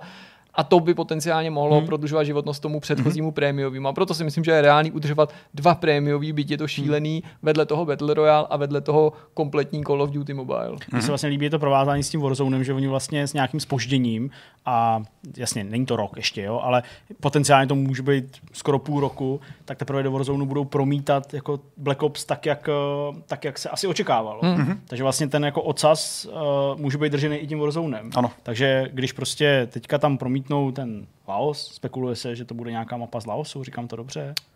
Ne snad nutně, že to bude Laos, ale prostě že tam dostane džungle, ta no. stu- tématika té studené války, Aha, okay. ať už se změní Verdansk a Jasně. dostane prostě facelift prostě Cold Warovej, anebo úplně nová mapa, ale ne už jako Rebirth Island, ale o velikosti Verdansku. Tak ale prostě, že to takhle hezky jako přeteče a oni pak s vydáním dalšího Call of Duty, jasně, ještě pořád Black Ops bude jako aktivní i po stránce toho multiplayeru, ale taky si myslím, že jako nebudou držet víc než dvě ty prémiový, že prostě Modern Warfare jako odkliknou mm-hmm. s mhm. vydáním další hry, tak ale prostě pořád to můžou zkoumat, že jako baví to ty hráče, jo, baví je to v tom multiáku, baví je to téma ještě v tom, v tom, v tom Warzone a vlastně jakhle se jako vytvořej takový prostě jako polštář, ve kterým jsou schopní reagovat. To se mi líbí, to, co říkáš, ty, že tak jako jištění. No. V momentě, kdy ty máš propojený ekosystém a když ti jedna část nefunguje, tak ji prostě odřízneš a nahradíš další a hmm. vyzkoušíš. Že skutečně tady vzniká docela dobrý prostor uh, ty věci ladit, mít je izolovaný, ale současně zapojení v tom všem, což mi hmm. přijde Eh, z pohledu toho modulárního designu, ve kterém už ty hry v podstatě nějakým způsobem běžejí, docela chytrý. Teď, když si zapneš eh, Warzone, tak si máš na výběr, co si chceš stáhnout. Ostatně už Modern Warfare to mělo, když chceš stáhnout. Mělo to? Kampaň, multiplayer? Jo, jo, jo, jo. Já mám třeba nainstalovaný jenom Warzone a nic jiného z Modern Warfare. Black Ops to rozšířil ještě víc, tam musíš, že můžeš stát části kampaně, mm-hmm. možná svých musíš, protože jsou tak velký, že to jinak nejde. A já si skoro myslím, že v horizontu několika let se možná dočkáme něčeho, co bude nějaký jako Call of Duty klient, eh, kde si budeš prostě naklikávat balíčky v podobě her, který dostaneš. Ale já si myslím, že se Battlefield snažil o něco nenutně úplně stejného, ale velmi podobného, akorát to vlivem nejrůznějších okolností nebylo třeba tak dobře vidět. Jedním z důvodů, proč to není tak vidět, je, že teďka nemáme tak čerstvý, tak čerstvý Battlefield, jako mm-hmm. máme čerstvý Call of Duty. Další důvod, proč to není tolik patrný, je skutečnost, že Firestorm se netěšil velký popularitě, neuspěl jako nedílná součást mm. Battlefieldu, navíc přišel dodatečně, což mu určitě nepomohlo a EA nebo výváři se z nějakého důvodu neodhodlali k tomu ho osamostatnit a vydat zvlášť, což by nezaručovalo úspěch, ale mohlo tomu do úspěchu to jít naproti chci tím jenom říct, že i určitě, kdo tady hraje Battlefield, a ostatně jste hráli taky Battlefield, tak to víte, že tam ta identita se taky přenáší, jo, mm, že tam je nějaká zastřešující, že to klidně sleduje, že Battlefield hraje současně na PC, PlayStationu, Xboxu, umí to do určitý míry trackovat.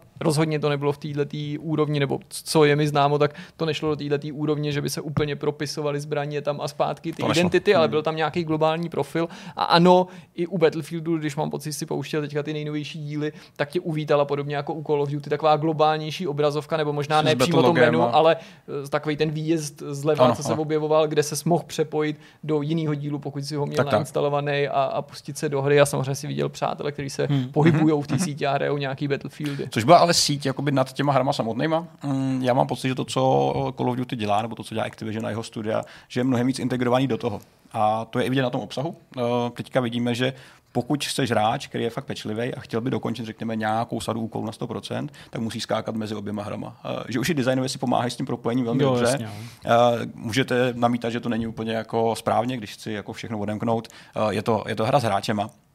Na druhou stranu, když se podíváme i na to, jakým způsobem vývojáři celou obě ty hry krmějí nějakým způsobem jako obsahem a krmě je teda dost jako otesánovsky, otesánsky.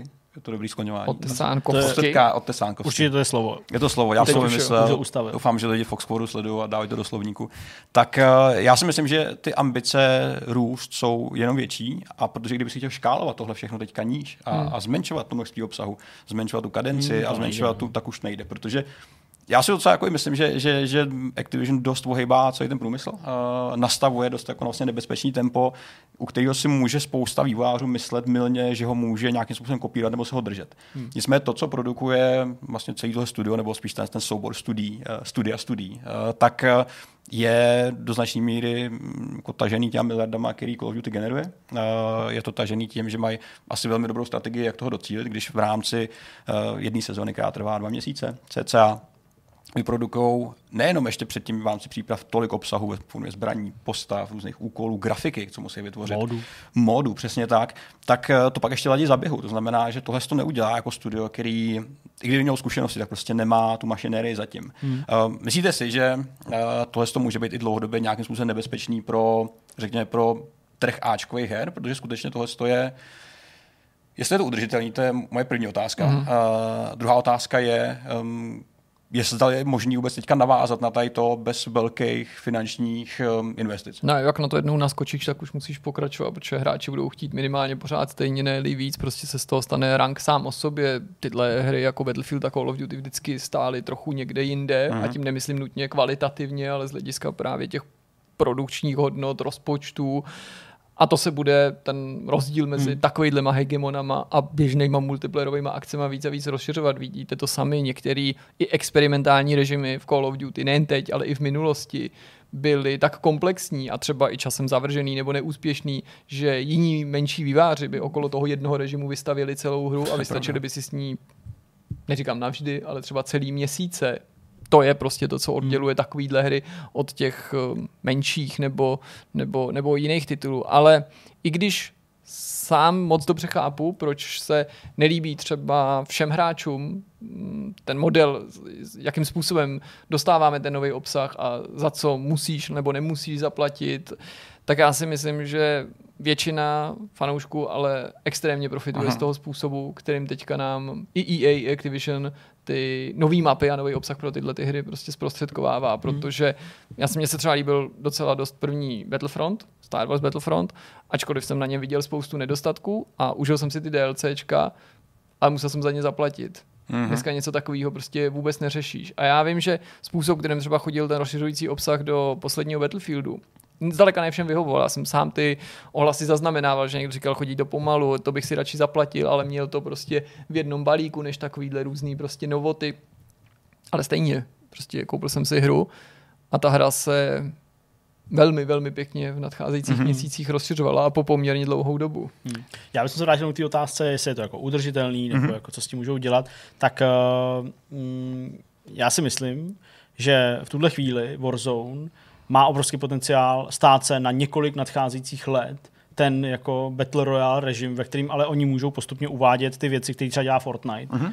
Uh, už dneska, zrovna už se chystá speciálně, skoro. přesně ve čtvrtek, uh, z vašeho pohledu minulý týden, jsem psal o tom, že prostě jako nějaký spekulace, tady v tomhle případě konkrétně to byly nějaký rádiové hlášky, takových těch jako vypravičů na začátku těch misí a podobně, naznačují, že prostě podobně jako třeba loni, jak tam byly takový ty uh, minihry, že Summer of Games, tak uh, prostě, že tam přijdou nějaký minihry, že tam bude nějaký sandboxový režim, že prostě mm-hmm. mapa, na který se odehrává, odehrává Battle Royale, bude prostě rozsekaná na nějaký, na nějaký lokace, který ty můžeš proskoumat, najít tam ty aktivity, soutěžit, některý jsou bojový, některý jsou v zónách, kde mm-hmm. nefungují zbraně, takže tam se nemůžete postřílet. Jsou to závody vrtulníků, závody aut, eh, parkour, skydiving a takovýhle jako blbosti. A že vlastně jako uh, můžou to rozšiřovat nad mhm. rámec toho Battle Royale. Asi do toho nikdy, aby si nekanibalizovali vlastní obsah, nedají klasický mulťák, to by asi bylo blbý, ale prostě může se z toho stát hra. Co je ale dobrý, a to si myslím, že jako vz, taková jako informace, taková vzpruha pro ostatní vývojáře, ostatní vydavatele, kteří to ale samozřejmě moc dobře vědějí, je, že styl Call of Duty prostě jako, ačkoliv ho hrajou desítky milionů lidí, tak nesedí všem, ani, ani, ani zdaleka. A všechny jiné hry, multiplayerové hry, které třeba nemůžou nabídnout takhle masivní propojení napříč nějakýma dalšíma dílama, interakci prostě prvků, tak ale nabízejí prostě jinou hratelnost. Hmm. Takže když prostě, ať vezmeš, já nevím, Valorant, který není Battle Royale samozřejmě, ale to multiplayerová akce, je úplně jiný. Ale i když by si vzal multiplayerový akce, tak prostě, dobře, nebudu říkat Hyperscape, který prostě asi neuspěje, ale Apex třeba, ale nebo i PUBG, jasně, Fortnite, to jsou úplně hratelnostně, by to jsou stejný žánry, úplně jiný hry, mm-hmm. jo, neskáká se tam tak, jinak se funguje se zbraněma, to vám nemusím popisovat, ani vám. Ale to je jako si myslím to, že to prostě může koexistovat. Mm-hmm jenom jako se všichni musí smířit s tím, že prostě pokud nejsi Activision a nemáš ty prachy, který ti generují ty hry, které si za ty prachy vytvořil, tak na to nikdo nedosáhne. Tady nebude žádný takovýhle jako megakolos. Battlefield je samozřejmě nejblíž, ale možná ta skutečnost, že prostě ty díly nevychází tak pravidelně, jo, a že prostě pro EA to není eh, to nejdůležitější, i když pro Activision taky asi ne, to portfolio je obrovský, ale mm-hmm. i tak je to prostě jako uh, jedna z nejprominentnějších značek, uh, tak prostě fakt tady nebude nikdo, kdo by to jako vyrovnal. A možná to není potřeba. Možná to ani nikdo dělat nechce. Možná, myslím, že je jako to je rozumný. No. Souhlasím s taky, myslím, že není úplně snadný uh, tady tomu jako se dostat do stejné roviny.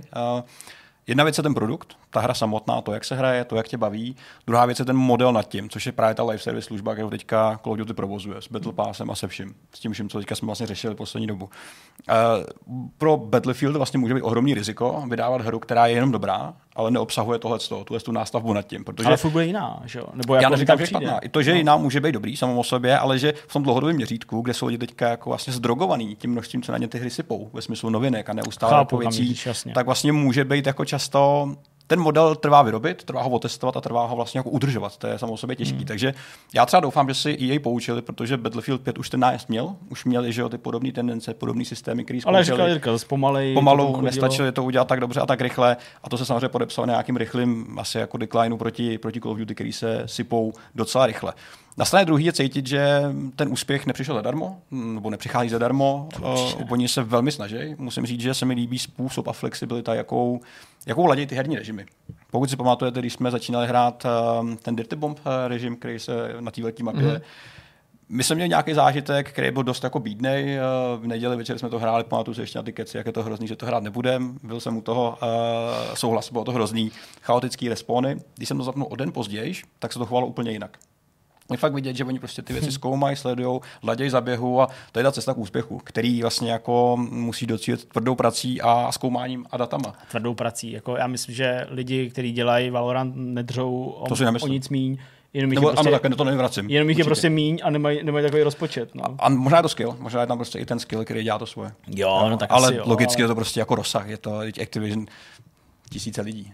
No tak oni mají teďka ten benefit, který si vypěstovali, stál peníze, neříkám, že to jiný nikdo ho nemůže dosáhnout, pokud si potom půjde. Jim se vrací to, že si v uplynulých letech vypěstovali hned několik týmů, kteří jsou schopni dělat Zase Call of Duty.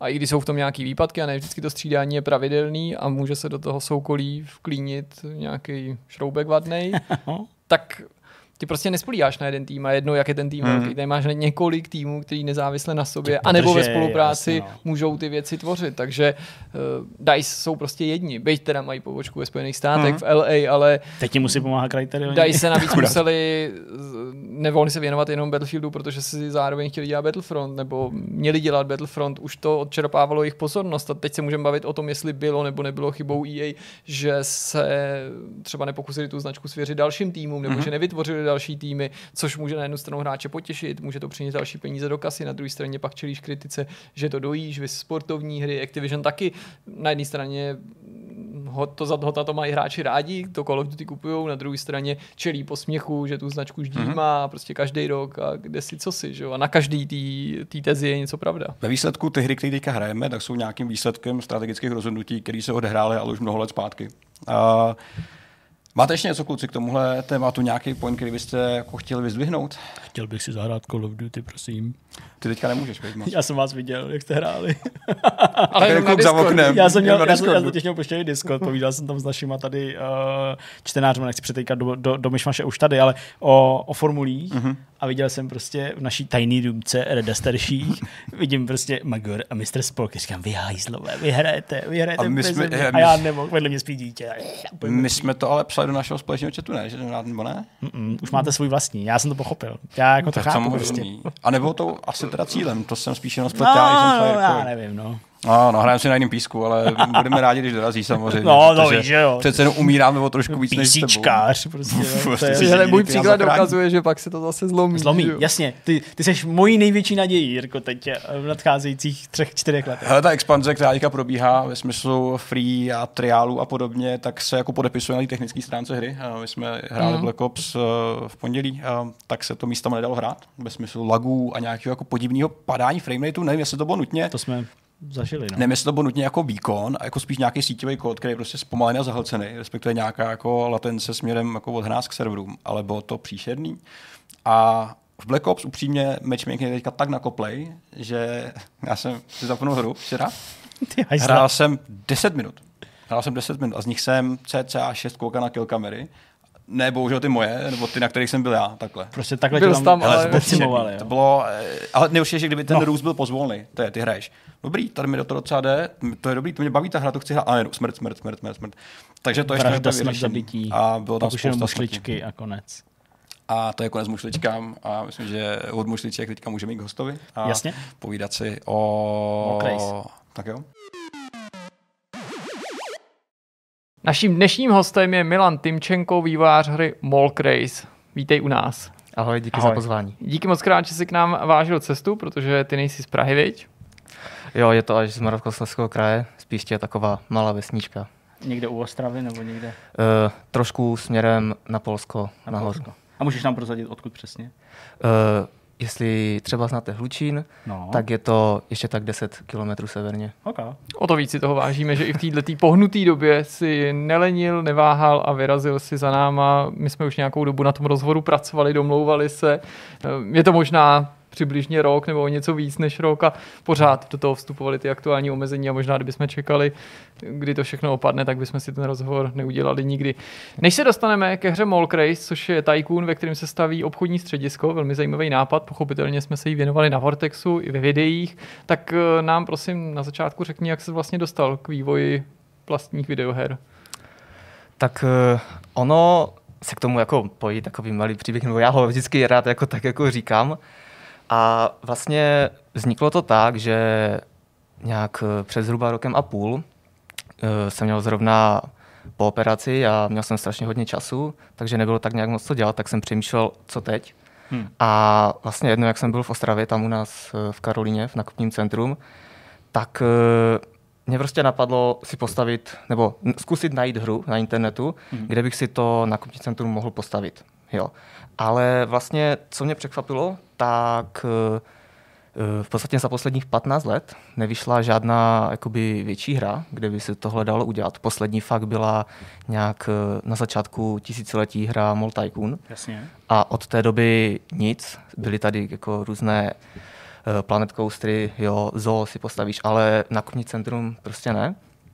Tak, tak jsem tak nějak přemýšlel, jestli, jestli bych si to jako nedokázal zvládnout sám. Hmm. Protože já vlastně jednak jsem vystudovaný ajťák a pracuji také s grafikou, takže vlastně takové ty dvě základní věci, co k tomu člověk potřebuje, mám tak nějak trošku zmaknuté. A tak jsem si postupně začal teda hrát s Unreal Enginem mm-hmm. a nakonec jsem zjistil, že, že, to teda nějak, že to teda nějak půjde. No a jako prvotně jsem jako vůbec netušil, jak to dopadne. Jo. Nejdřív jsem si to chtěl jenom tak nějak zkusit, jo, mm. ale postupně, jak ten projekt narůstal, narůstal, tak jsem se tak jako začal přemýšlet, jestli to třeba nevydat jako ven, jo, aby se to i ostatní lidi zahrali. A nakonec se z toho teda stal Molk Race. Když jsi začal s tím vývojem, uh, jak říkáš, v Unreal Engineu, tak uh, předchozí zkušenosti si neměl žádný, začínal si od nuly. Eh, co se týče vývoje her, tak od nuly v podstatě. No a eh, určitě se jako sluší na tomhle místě, myslím, že i třeba jako inspirace pro ostatní lidi, kteří nás poslouchají. Uh, opravdu to bral jako takovou formou těch YouTubeových tutoriálů a, a nějakých prostě možná i lekcí někde na internetu, uh, ze kterých jsi jako vyzobával takové ty věci a pak si skládal, co potřebuješ? Přesně tak. Jo? V podstatě je to úplně tak, já jsem šel na YouTube a napsal jsem Unreal Engine Tycoon tutoriál a, a, a tak, tak, tak to jelo. No. Jasně. Co si myslíš, že je nejnáročnější pro začátečníka osvojit si ty technické disciplíny, tu technickou část, ten vývoj samotný, anebo je to spíš ten herní design, to znamená, OK, něco mi vzniká pod rukama, ale by výsledkem byla hra, notabene hra, která je zábavná, mm-hmm. protože ono trochu jinak se na to kouká z pohledu hráče a jiný je to pak z pohledu autora. Mm-hmm. No, možná i ten herní design. Jo, hmm. Protože co se týče těch, těch technických věcí, tak na to ten člověk tak nějak najde ten tutoriál že jo, na tom internetu. Že? Takže on může se na to podívat a dělat to přesně jako krok po kroku. Jasně. Ale v momentě teďka, když skončí ten tutoriál a má jakoby něco vytvořit vlastního, tak samozřejmě jsou na to třeba knížky a tak, hmm. ale už, už to je něco, co ten člověk musí tvořit sám a to si myslím, že pro ty začáteční, jako začínající lidi může, může být možná trošku složitější. Hmm.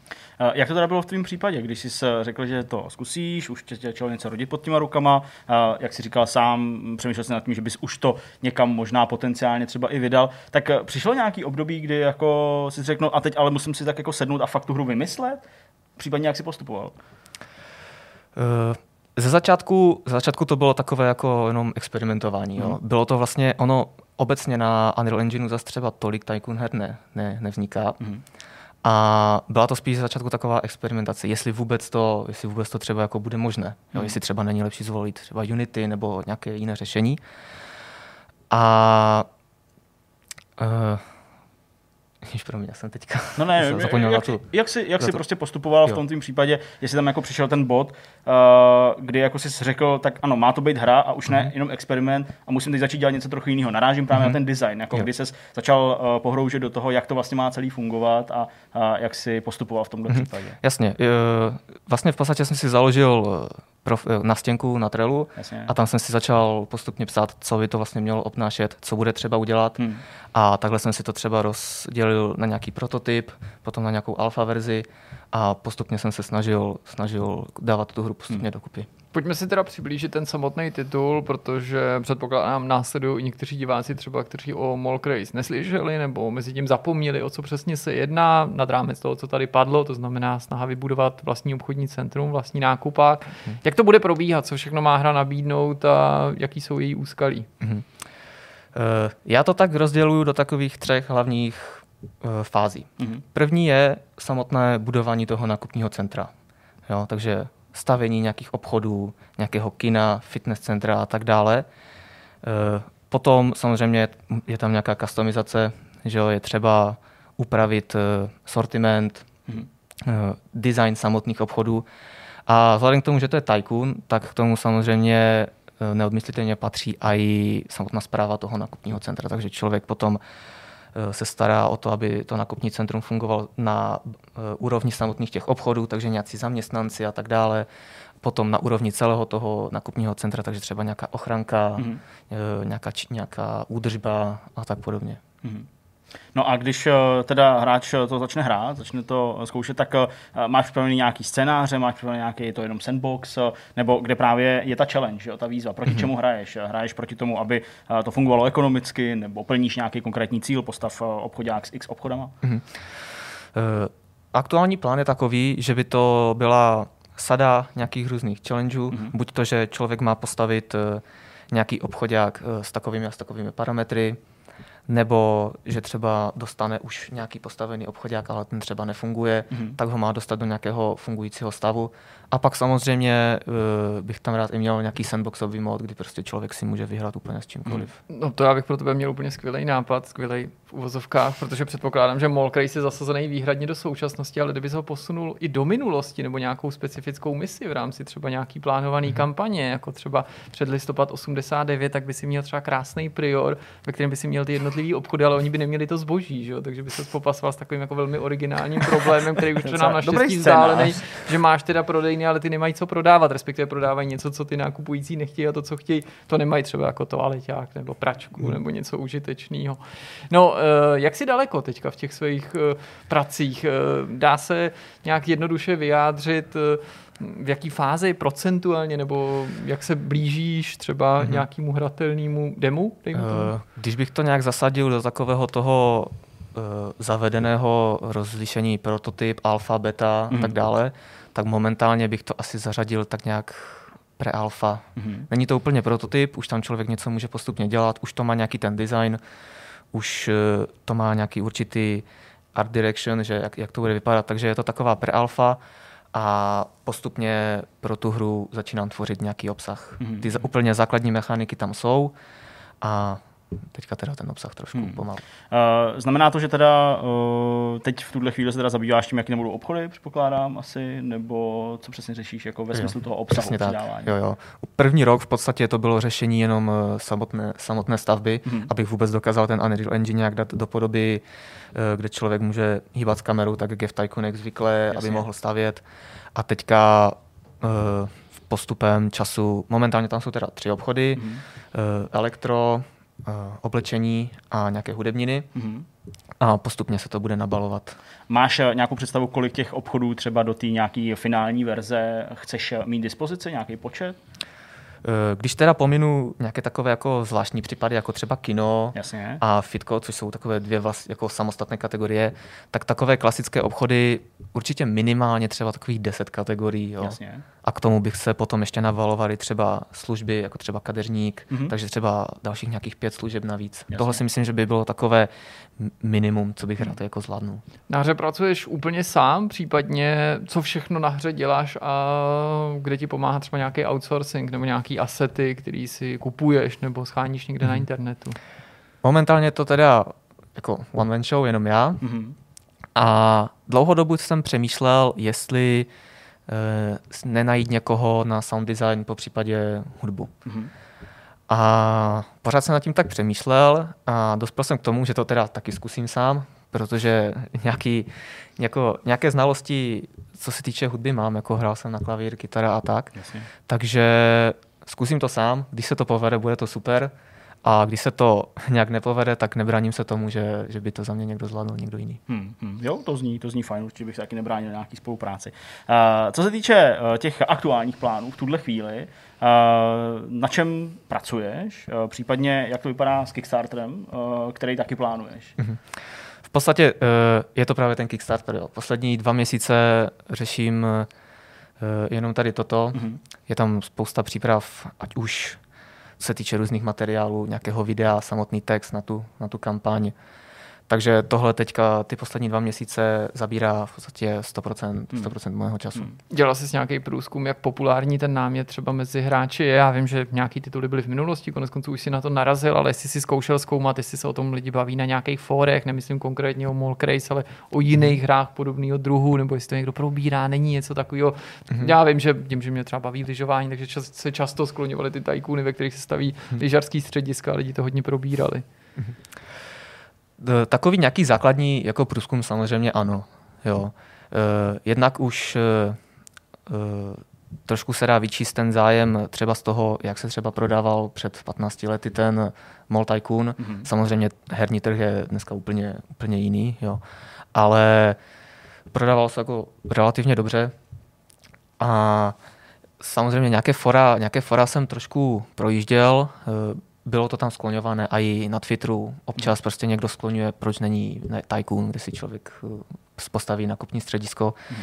Takže jako uh, nějaký, nějaký zájem o to je a i já už teďka vlastně mám určité čísla k tomu, protože hraju už na Steamu hmm. a Steam jako poskytuje vývojářům nějaké čísla, jaký, jaký zájem o tu hru je. Takže uh, já už vím, že jako ty čísla sami o sobě jsou jako docela pozitivní a ty lidi, když eh, tu stránku na tom Steamu vidí, tak eh, reagují většinou pozitivně. Hmm, hmm. Můžeme se ještě vrátit k tomu Kickstarteru. Já vím, že dopředu asi prozrazovat úplně jako co uh, přesně bude ho náplní ve smyslu těch odměn a nějakých těch případných týrů a tak je. Uh, to asi není úplně jako uh, na místě. Přesto ale uh, jak třeba ambiciozní plán ve smyslu uh, těch financí máš? Hmm. Uh, co by to třeba znamenalo, a to já nechci přeznamenávat a rozhodně bych ti to nepřál, ale kdyby třeba tu cílovou částku, kterou ty si zvolíš, nedosáhl mm. díky těm fanouškům, byl by to třeba konec pro, pro Molk Race, nebo bys to musel řešit jinak? Eh, konec by to nebyl. Mm. Samozřejmě já tu hru, když už ji teďka dělám rok a půl, tak můj prv, jako hlavní plán je ji dodělat, Jasně. to ano. Ale vzhledem k tomu, že se jí nevedu tomu vývoji samozřejmě naplno. Mám hmm. samozřejmě zaměstnání a další, další povinnosti, takže ten vývoj by šel daleko, daleko pomalej. Jo. Hmm. Tam eh, vlastně eh, já si myslím, že to můžu říct, že no, dobře, cíl bude vybrat zhruba 10 eh, až 15 tisíc dolarů. Hmm. Ještě to není úplně rozhodnuto kolik. A v podstatě valná většina na to by pokryla vlastně tu možnost, že bych se tomu projektu mohl věnovat full time. To nějaký životní náklady. Prostě, Přesně tak, jo. A je to vlastně rozpočítané tak nějak třeba na rok a půl, dva roky dopředu. Mm. A plánoval byste tedy v tomto případě, kdyby se to eh, podařilo vybrat, že byste teda opustil své zaměstnání a opravdu byste teda jel jenom full time tohle? Vzhledem k tomu, že jsem na volné noze, tak eh, jakoby zaměstnání bych nemusel opouštět, Rozumím. ale samozřejmě další zakazky bych nemusel přijímat Jasně. a mohl bych, mohl bych jet 100% na mock race. Co vnímáš jako největší výzvu v rámci té crowdfundingové kampaně? Je to stanovení té samotné prezentace, anebo třeba vyhnout se tomu, že člověk skončí v pasti těch odměn? Narážím tím na to, že kolikrát uh, nutnost ty odměny třeba vyrobit, pokud jsou to nějaké fyzické věci, mm. distribuovat, spoliká uh, nečekaně velkou část těch mm. získaných prostředků. A času. No samozřejmě. Co mě na tom asi nejvíc překvapilo, tak uh, není ani samotná ta kampaň, ale ta práce ten, to množství té práce před tou kampaní. No, jo. Protože já ji jakoby netvořím sám, já ještě spolupracuji s jednou firmou, kterou, mm-hmm. která mi pomáhá s konzultacemi ohledně, ohledně té kampaně. A vlastně moje prvotní představa byla taková, já si udělám během dvou týdnů nějaký design na Kickstarter kampaň, dám to na Kickstarter a ti lidi se na tom Kickstarteru magicky objeví. Magic, magicky tu hru najdou a takhle to vlastně zůstane, ale samozřejmě postupně zjišťuju, že tak to není hmm. a e, daleko, jako obrovská část je třeba ta předkampaň, jo. získat nějak třeba ty lidi už před tou kampaní jo. a hledat takhle cesty třeba jak už jak už vlastně tu hru dostat mezi lidi ještě před tou kampaní. Hmm. To byla vlastně taková, taková největší výzva teďka vlastně, kterou jsem v podstatě vůbec nepočítal na začátku. No vzhledem k tomu, že vlastně tohle je i součást asi uh, v úzovkách té kampaně, toho upozorní na to, že ten Kickstarter uh, proběhne, jasně, to my jsme rádi, že to můžeme takhle i uh, prostřednictvím Vortexu poslat dál mezi lidi. Tak můžeš jenom ještě nasnít, kdy teda ji plánuje spustit, aby mohli být naši diváci připraveni na značkách? Přesně datum ještě nemáme, hmm. ale uh, nejspíš druhá polovička března jo. letos. Jo, tak to už je, to už je docela dohledný uh, vzdálenosti. No ale pojďme ještě zpátky k Molk Race, k té hře jako takový. Uh, můžeš nám prozradit, uh, co třeba děláš v tuhle chvíli, to znamená třeba než si uh, sedl a můžeme prozradit i s přítelkyní a jeli jste do Prahy, uh, na čem jsi pracoval? Je to příprava videa. Mm-hmm. Zrovna, zrovna, zrovna kampaně. Ty kampaně, takže nějaký trailer si stříhal. A co se týče třeba hry, tak uh, úplně naposledy třeba takovou zajímavost uh, uh, nastavoval jsem, že když si člověk může pojmenovat svůj obchod uh, tak, jak chce, Jasně. tak uh, že se ten název na tom obchodu zobrazí. takže, co, no, takže co se týče hry, tak tohle bylo jo, poslední. No, to je fajn, jasně. Nepřemýšlel jsi o tom, že by si oslovil i nějaký partnery? Narážím na možnost nějakého sponzorství, protože ta hra pojednává o něčem, co je součástí biznisu, vlastně docela hmm. jako velkého biznisu, i tady u nás v Česku a na Slovensku. Tudíž se mi vkrádá na mysl otázka, jestli by náhodou někdo, kdo tady nějaký nákupní centra provozuje, neměl zájem na tom finančně prostě participovat. Eh, Napadlo mě to, hlavně teda co se týče toho, jestli nesehnat přímo nějakého publishera. Mhm. Už i jako mi pár jako nabídek, nabídek přišlo, ale uh, ve výsledku já jsem se tak nějak upěl už na začátku toho vývoje, prostě na ten Kickstarter, že bych ho chtěl zkusit. Mhm. A takže tudíž eh, jsem ty ostatní možnosti vlastně od té doby nějak, nějak moc jako nad, nima, nad nimi nepřemýšlel. Ale určitě to bylo něco, nad čím jsem eh, uvažoval na začátku. Hm. Ani třeba uh, na úrovni těch obchodů uh, navázat třeba, já nevím, že by si šel, a teď já tady nechci dělat reklamu komukoliv, ale prostě pro sporty si má řekl, dělám tady hru a uh, může tam mít vlastní obchod, něco takového, neskoušel si to?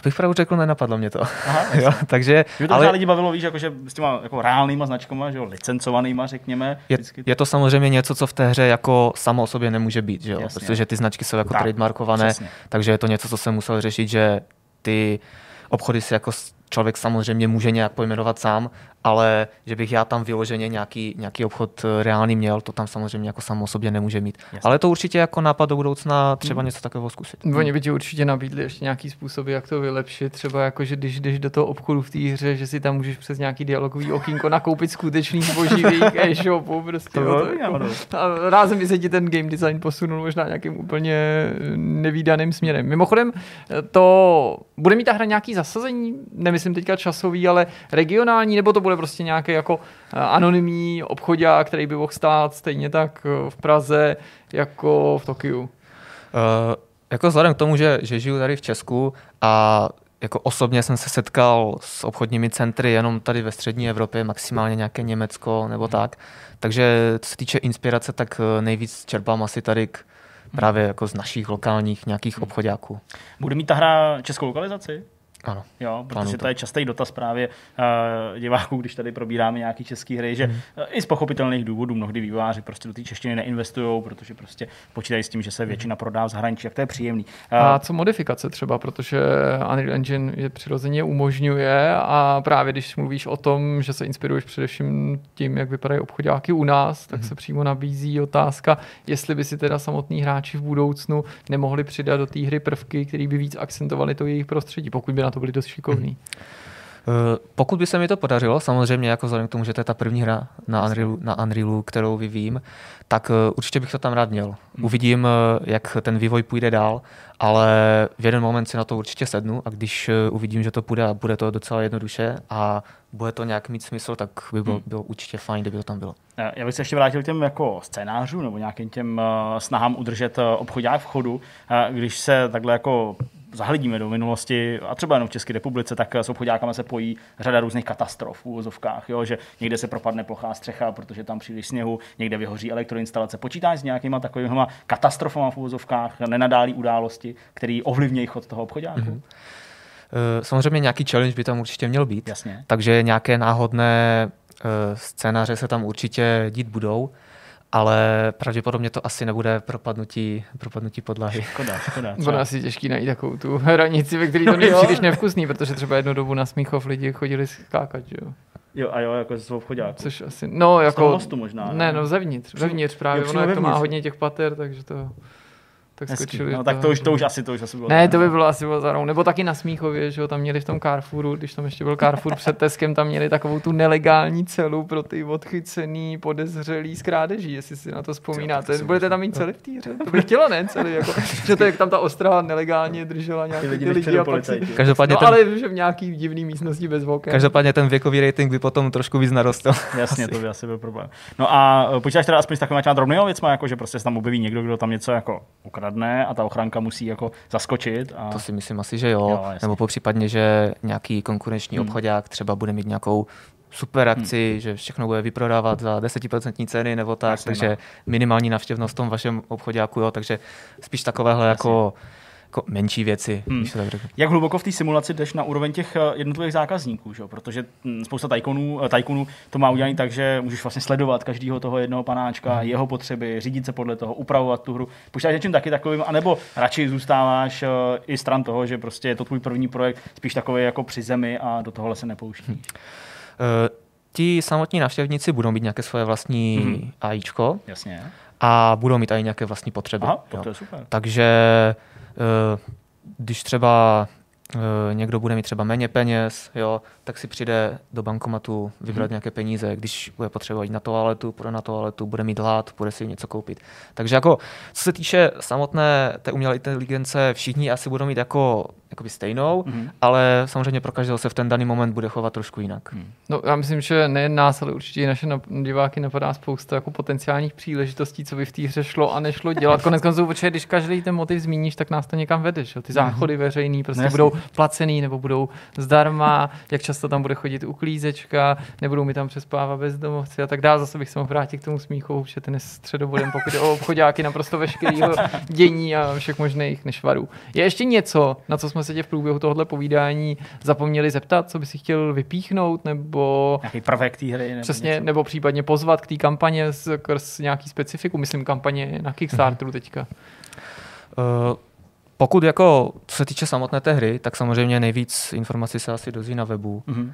Tam je i popsané popsané dál věcí, dál věcí k té kampani Jasně. a i na různých sociálních sítích, kde člověk potom tu hru může najít. A co se týče samotné té hry, tak eh, já si myslím, že jsme toho probrali docela, jasně. Docela dost. Možná jsme ti udělali má trošku pro dvojku teďka. No, je, je, to, je toho, pro jako, je, je, pravda, že toho je tam jako, straš, fakt, jako strašně hodně, no, jasně. se týče těch obchodíků. Jasně. Možná úplně poslední otázka. Eh, kdyby se třeba na nás koukal někdo, kdo má teď speciálně v této době spoustu volného času, a třeba ucítil určitou jako touhu a na základě svých zkušeností a svých schopností ti pomoct. Je to něco, co vítáš, nebo chceš, aby to prostě byl ten tvůj projekt a necháváš ty brány jako ty případné spolupráce uzavřený? Mm-hmm. Co se týče samotné práce jakoby na té, na té hře, jako v, v rámci toho engineu, mm. tvorby třeba těch 3D eh, modelů a tak, tam momentálně bych jako eh, rád jako zůstávám tak, jako, že si to tvořím, že si to tvořím sám. Samozřejmě, co se týče třeba toho sound designu, tam jsem už otevřený. No. Ale uh, co se vždycky hodí, tak je třeba testování té hry, hmm. protože uh, samozřejmě já tu hru můžu hrát jenom reálně 16 hodin denně maximálně. Jasně, a všechno, všechno se tam Eh, nedá jakoby najít. Jo. A i co se právě týče třeba těch nápadů k té hře. Jo. My jsme tady teďka probrali možná pět, deset jako nápadů, které třeba mě vůbec nenapadly. No. Jo. Takže i tohle jako věc, kterou jako člověk může tak dost pomoct. Eh, kde tě můžu teda skontaktovat? Nějaký Discord nebo teda ty sociální sítě případně? Uh, jako hlavní je teda ten web molkris.com a tam je, i, tam je i odkaz na Discord, jo, je tam super. Instagram, Twitter. Jo, tak jo. No tak fajn. Tak jo. Moc krát díky za tvoji návštěvu, budeme ti držet palce, aby ti šla práce pěkně od ruky a samozřejmě, aby ti i klapla kampaň na Kickstarteru v momentu, až ji spustíš. Určitě o tu informaci naše diváky neochudíme. Ještě jednou díky. díky. Díky moc. No a my jdeme na další téma. Pojďme na finální část uh, jubilejního Vortexu s číslem 160. Čeká nás závěrečný myšmaš. A Jubilejno.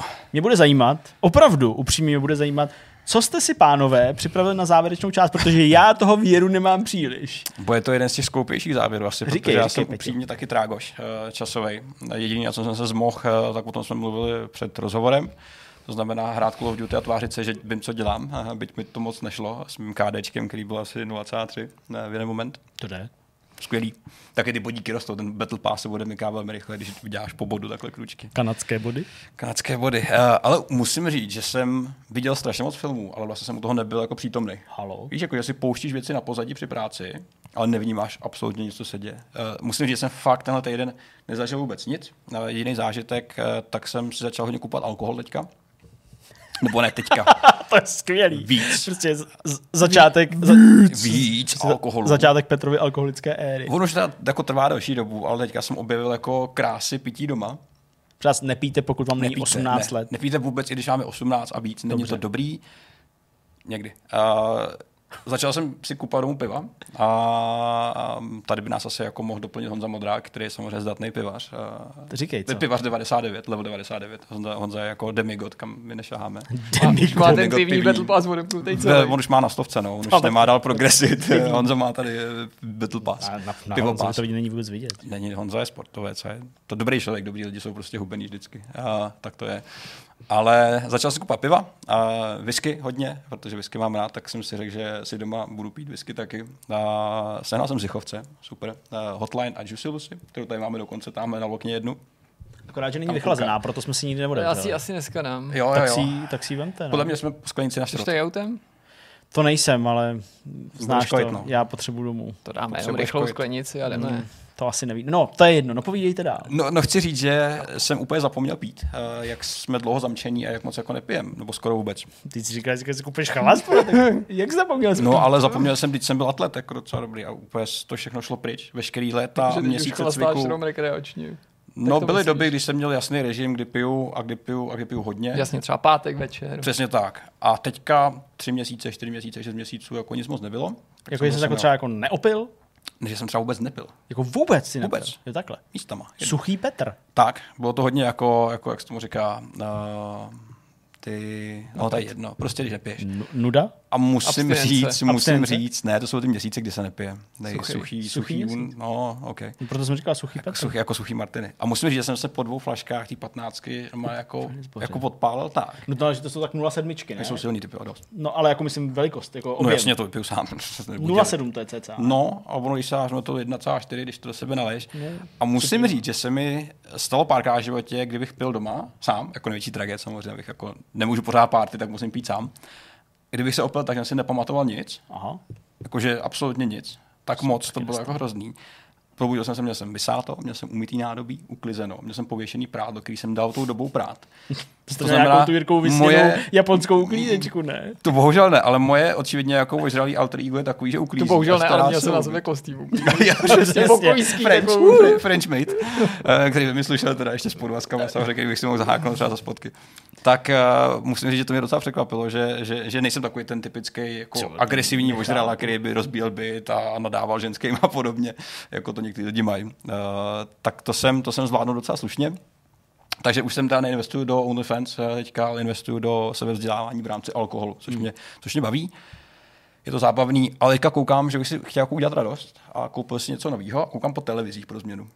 Protože jsem si řekl, že To vždycky je dobrý. to mě baví. Já vlastně jako, že projíždím, koukám, Můžeš si koupit tvoji starou televizi? já ti dám. Počka, nechci. A tak koukám po něčem prostě novým. A nekoupím si to samozřejmě. Nejsem takový ten člověk, který jako by šel a řekl, koukám, no to mám, tak si to pořídím, udělám si radost. Protože já, jako jak říká Jirka, tak jako jsem trošku lakomý na sebe kolikrát. A koukám jenom jako očumuju, ale pak se nic nestane, protože se nerozhodnu. A říkám si, byl by blbý si kupat novou bednu, když to, co máme, vlastně docela v pohodě a nepotřebuju to. Musíš od času dát nějaký impulzivní nákup, to je prostě jako taková... Hele, já jsem to jako dělal, ale pak jsem se cítil špatně. Eh, Poslední impulzivní nákup byl iPad Pro, někdy rok zpátky, který jsem pak prodal bráchovi vlastně během týdne, protože jsem si prostě uvědomil, že že to prostě nepotřebuju. A ta investice byla tak velká, že jsem si řekl, to je fakt jako zbytečný a jsem se jako cítil špatně z toho nějakým způsobem. Takže koukám, Chápu. uh, svoje hledání jako bytu jsem teďka stopnul, protože jako v rámci nějakého pracovního tlaku nemám ještě chuť a náladu hledat byty. Takže zůstáváš v tom svým jako Zatím ještě jo, a tam, a tam jako hněv bují, eh, roste hezky pod pokličkou, která takhle už postupně jako, jako bublá. Byť jsou teďka ty, ty mongoloidi dole docela jako klidný, tak mají tendence, kdy prostě třeba telefonuješ, jako že ahoj, ahoj Jirko, jak se máš, to není možný, že tady seš. Víš, jako tím způsobem. Prostě jak, jak kdyby mluvili na Mars, víš, s těma lidma. A slyším hádky pravidelně, což mě těší. Úplně jako dělá mi to hroznou radost, když se ten pár dole hádá, protože jako je tam Ještě nějaká... otravu, aspoň jim to neklape, jo. Přesně tak, já doufám, že se rozhádají, A rozejdou. a rozejdou a odstěhou se ideálně, protože ona odejde, typicky ženská odchází většinou, on bude muset, eh, zkušený. on bude muset platit nájem a neutáhne to, A půjde do prdele. pojede do prdele, a nebo, že to eskaluje tak moc, že třeba zmlátí, oni zavolají policajty A zavřou ho. a zavřou ho, ona to nebude moc utáhnout, protože to je moc drahý A se odejde pryč. Jasně. To by bylo to je úplně scénáře, který já si představuji, který bych chtěl, aby nastaly. A mám to fakt jako, fakt se mi to jako úplně hlavě točí, jako, jako, jako kolečka, jako aby se Ale, ale mládit by nemusel, viď? Petře, já jsem se chtěl to- zeptat na jednu věc. Máš v bytě koberce? Mám dva. Jakože takový ty přes celou místnost? nemám. Ne, Nemám, jenom to jako nemám. nějaký jako běhounky Já jsem nad tím přemýšlel, že by to jako možná trošku pomohlo. Na druhou stranu ten barák, prostě víš co, je to barák, který je Ne, vyrobený ze sádroše. to- Často mám pocit, že je vyrobený jako z papíru a slin, víš, jako takový ty, takový ty Chápu. jako makeshift housey. Zrákosí. Zrákosí, přesně, otevřít vždycky tak bambus. A myslím, že by to nepomohlo, takže to řešení pořád Hmm. je se jako přestěhovat někam jinam do něčeho hezčího. Jasně. Ale fakt mě těší, když, když prostě jim to očividně neklepe a, mm, a co se dá dělat. No. Smůla, smůla. A to jsou všechny zážitky, které mám, bohužel nemám nic aktuálně, co bych mohl třeba doporučit. Můžu doporučit klidný bydlení, který je celkem fajn. A kdybyste chtěli pak poradit třeba z whisky, tak eh, mám, mám dobrý, dobrý, dobrý skill. Tak já můžu, ukázat. já můžu navázat těma sousedama. uh, jak už jsem tady mnohokrát říkal, prostě na tom místě, kde bydlím, tak bydlím už 11 let, nebo To je 11. dlouhá doba. rokem, tak abych to řekl přesně. A já- Jak dlouho bydlíš v Praze obecně? Mm, tak 13 nebo 14 Ok. let. 13 nebo 14, no. Uh, takže 11. rokem tam bydlím a No, jo, říkám to dobře, 13 možná. 11. rokem bydlím, bydlím na tom Zličíně a prostě mám tam souseda, o kterém jsem tady už možná jako mluvil, a to je prostě soused, který si pravděpodobně z nosní, nosní zdi v obýváku dělá prostě vinotéku. To znamená, že vždycky prostě pravidelně vezme určitě nějaký takovýhle, jako, takovýhle zhruba vrták a začne prostě vrtat tu díru na tu jednu flašku vína, aby tam prostě jako mohl dát. A už těch 11 let tam už asi bude mít těch děr dost, protože prostě z nějakého důvodu neustále pořád vrtá. Celých 11 let prostě ozývá se do stejného místa, pořád vrtá. Nechápu proč, nerozumím tomu. A kde je ta zajta ještě drží? Až teď, když mi v obýváku spalo asi po dvou hodinách uspaný dítě, jsem hmm. pocítil takový ten rodičovský jako rage, když prostě... Spartan rage, jako- jako! Kratos. A hele, můžu ti říct, když se tohle začalo ozývat, v sobotu ráno, asi tak v 7 hodin 30 minut to vrtání, Mhm. mm-hmm. tak jsem to neudržel. A v ložnici jsem začal, jak Hulk prostě takhle mlátit do té zdi v těch pauzách Jo, toho, jo, jo. toho vrtání. A mělo to efekt, člověče. Fakt? Přestal a začal vrtat až v 9 Super, to je hezký. po hodině a půl. To je hezký. Takže, takže dosti rozumím. Navíc teda uh, moje uh, bytí, nebo moje naše bytí v, v tom aktuálním místě se taky chýlí ke konci. Mhm. Mm-hmm. Už teď jako vlastně nám začíná zvonit uh, od 1. března uh, odchodová hrana a taky to budeme řešit teda. Co tam budeme udělat pár? Budeme hledat bez spolu, ne? dost, dost, Můžeme jít do dost spolubydlení třeba, no, kdybyste chtěli všichni. Kamaráde, Přesně, Všichni půjdeme do spolubydlení. Uvidíme, uvidíme, jak to, jak to celý dopadne. Každopádně to je taky takový, uh, taková jako věc, ale já prostě jako jsem už tady říkal, prostě komp jsem nezapl dva týdny, uh, na telku koukám bez zvuku, je to docela fajn, jako dá se tam spoustu věcí tak jako odpozorovat. A jo, prostě tak jako všechno se točí kolem toho, toho dítěte. Uh, jsem na ní pišnej a hrdý, protože třeba když ji neseme k doktorovi, už to stalo asi třikrát po sobě, tak, Se uh, představí. tak uh, nepředstaví se sama, představí se tím, že vypustí nekontrolovatelnou dávku tělních tekutin, uh, až tak, že to začíná být trapný. A backend nebo frontend? Hele, eh, jednou to byl backend a byl to backend až někam po ramena. Což jako u doktora je fakt vtipný. Uh, s tím, že Markéta se projevila jako zkušená matka, která nevzala na kontrolu prostě k doktorce druhý bodíčko, protože nikdy v životě se nám Leontýna nepokadila. Tímhle tím způsobem už vůbec a prostě nikdy mimo plínku. Takže prostě jsme ji tam pak jako dávali do takový nějaký kombinézy, ve který jsme ji přijeli, ale jako vlastně nahatý tělo, že jo, prostě nebo jenom jako s plínou. To je taky hodně zvláštní. A uh, mně se povedl majstršty, když jsme šli k té doktorce znovu, a dělali jsme si z toho všichni srandu v tu chvíli, kdy jsem jí tam slíkal, aby jsme jí dali na váhu, na hatou, že jo, aby jsme ji jako zvážili. Tak jsme si s tím dělali jako srandu, haha, všechno v pohodě, dali jsme ji na váhu, že jo, teď já jsem měl prostě rozdělení to jako její, její, její bodíčko pod tím, bodíčkem, to byla kardinální chyba, jsem měl tu kombinézu, mm-hmm. který jsme ji přivezli, tak na hatou jsem ji takhle vzal, položil jsem ji zpátky na to rozdělaný bodíčko a pod tím tu kombinézu a než jsem se otočil, já debil, pro tu, pro tu plínu, příště už tam tu plínu musím mít prostě položenou, sranda. tak se počurala. A, že jo. ok. a logicky, protože prostě bodíčko je bavlněná látka o, o, o tloušťce, nevím, prostě 3 mm, tak ano, automaticky i hned to celý prochcaný eh, se, se, se prosáklo až na tu kombinézu. Takže jsme ji tentokrát nebalili do žádné kombinézy, ale rovnou jen do té deky, kterou jsme tam vezli, takže jsme ji zase vezli na hatou domů. Prostě, Byste mohli vozit jako, Dexter. ty vole, prostě úplně jako uh, takovýhle faily zažíváme, ale je to jako sranda, no. Markéta by asi neřekla, že to je úplně sranda, protože prostě uh, ta, co by kojící matka k ní musí vstávat opravdu jako hmm. každý tři hodiny a prostě jí jako dávat najíst a většinou během noci je to ona, kdo jí jako uspává, abych já mohl chvíli spát, i když i to se moc jako nedaří. Tak ale jako pořád je to přesně takový, jaký jsme si mysleli, že to bude. No. Hmm. Jako takovýhle a čekám, co se bude dít. Pozoru na ní změny na dítěti, to je jako strašně zajímavý, že jako fakt v rámci těch dnů nebo maximálně těch týdnů, teď už dovrší za chvilku, vlastně když to sledujete, tak už jsou tři týdny a něco, tak uh, jako vidím, že je jinačí, než byla v té porodnici, tak to mě hmm. vlastně jako, jako zajímá nebo jako, jako baví mě to sledovat. No, Battle Passem postupuje rychle. Přesně, Battle Passem postupuje rychle a pak takový ty věci, které asi každý, kdo dítě má, tak si jako zažil, jako otáčení na břicho, který si vůbec ne, jako nelíbí a řvání do rána. Zatím sousedi dost, jsou dost jako trpěliví, ale viděl jsem, že sousedi, kteří jako s náma sousedí přímo, tak z ničeho nic. Pán mě vlastně jako ani příliš nepozdravil v garážích, stojíme proti sobě, uh-huh. tak jsem ho viděl, že nesl ohromnou výbavu věcí typu jako jídla v taškách a tak.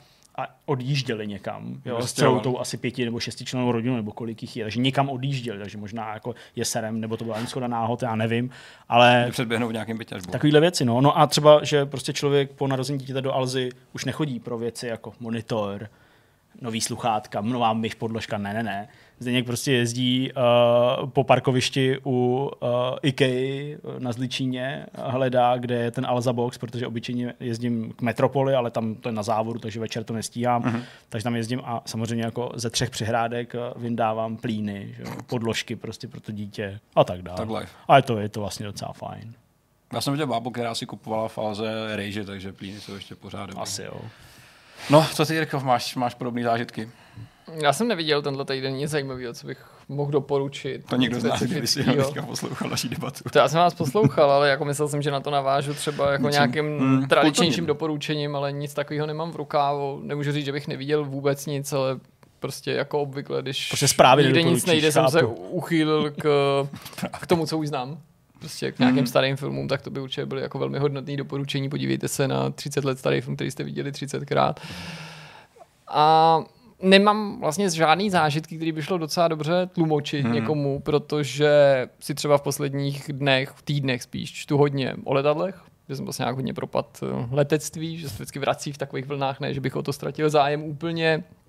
Takže všechno, co se týká eh, stíhacích pilotů a stíhacích letounů, zejména těch proudových, hmm. od eh, nějaký třeba vál- války v Koreji, přes samozřejmě Větnam a tak dál, tak eh, to je něco, co mě teďka baví Mhm. extrémně a tu a tam se to samozřejmě snažím propojit i s nějakým videoherním zážitkem. Nainstaloval jsem znova War Thunder, ale ne příliš proto, abych ho hrál, myslím kompetitivně, nebo abych se účastnil těch klasických módů, ale já jsem zjistil, že do různých těch eh, prémiových letadel můžu jen tak, ano, já jsem to moc nehrál, takže pro mě to bylo zjištění, kdybyste si klepali na čelo, že do různých těch prémiových letounů, který nevlastním, můžu nastoupit a v rámci tréninku si jen tak vyzkoušet Taková a proletět. ale A to je vlastně docela fajn, že si tam dám ten simulační režim a můžu prostě si to letadlo vyzkoušet. Vlastně si můžu i zabojovat, protože tam nejsou jiní hráči, ale jsou tam AIčkem ovládaný nepřátelé, Mhm. takže si můžeš říct, já nevím, F-86 Saber a zabojovat si proti MiGu 15 a to je vlastně jako docela fajn,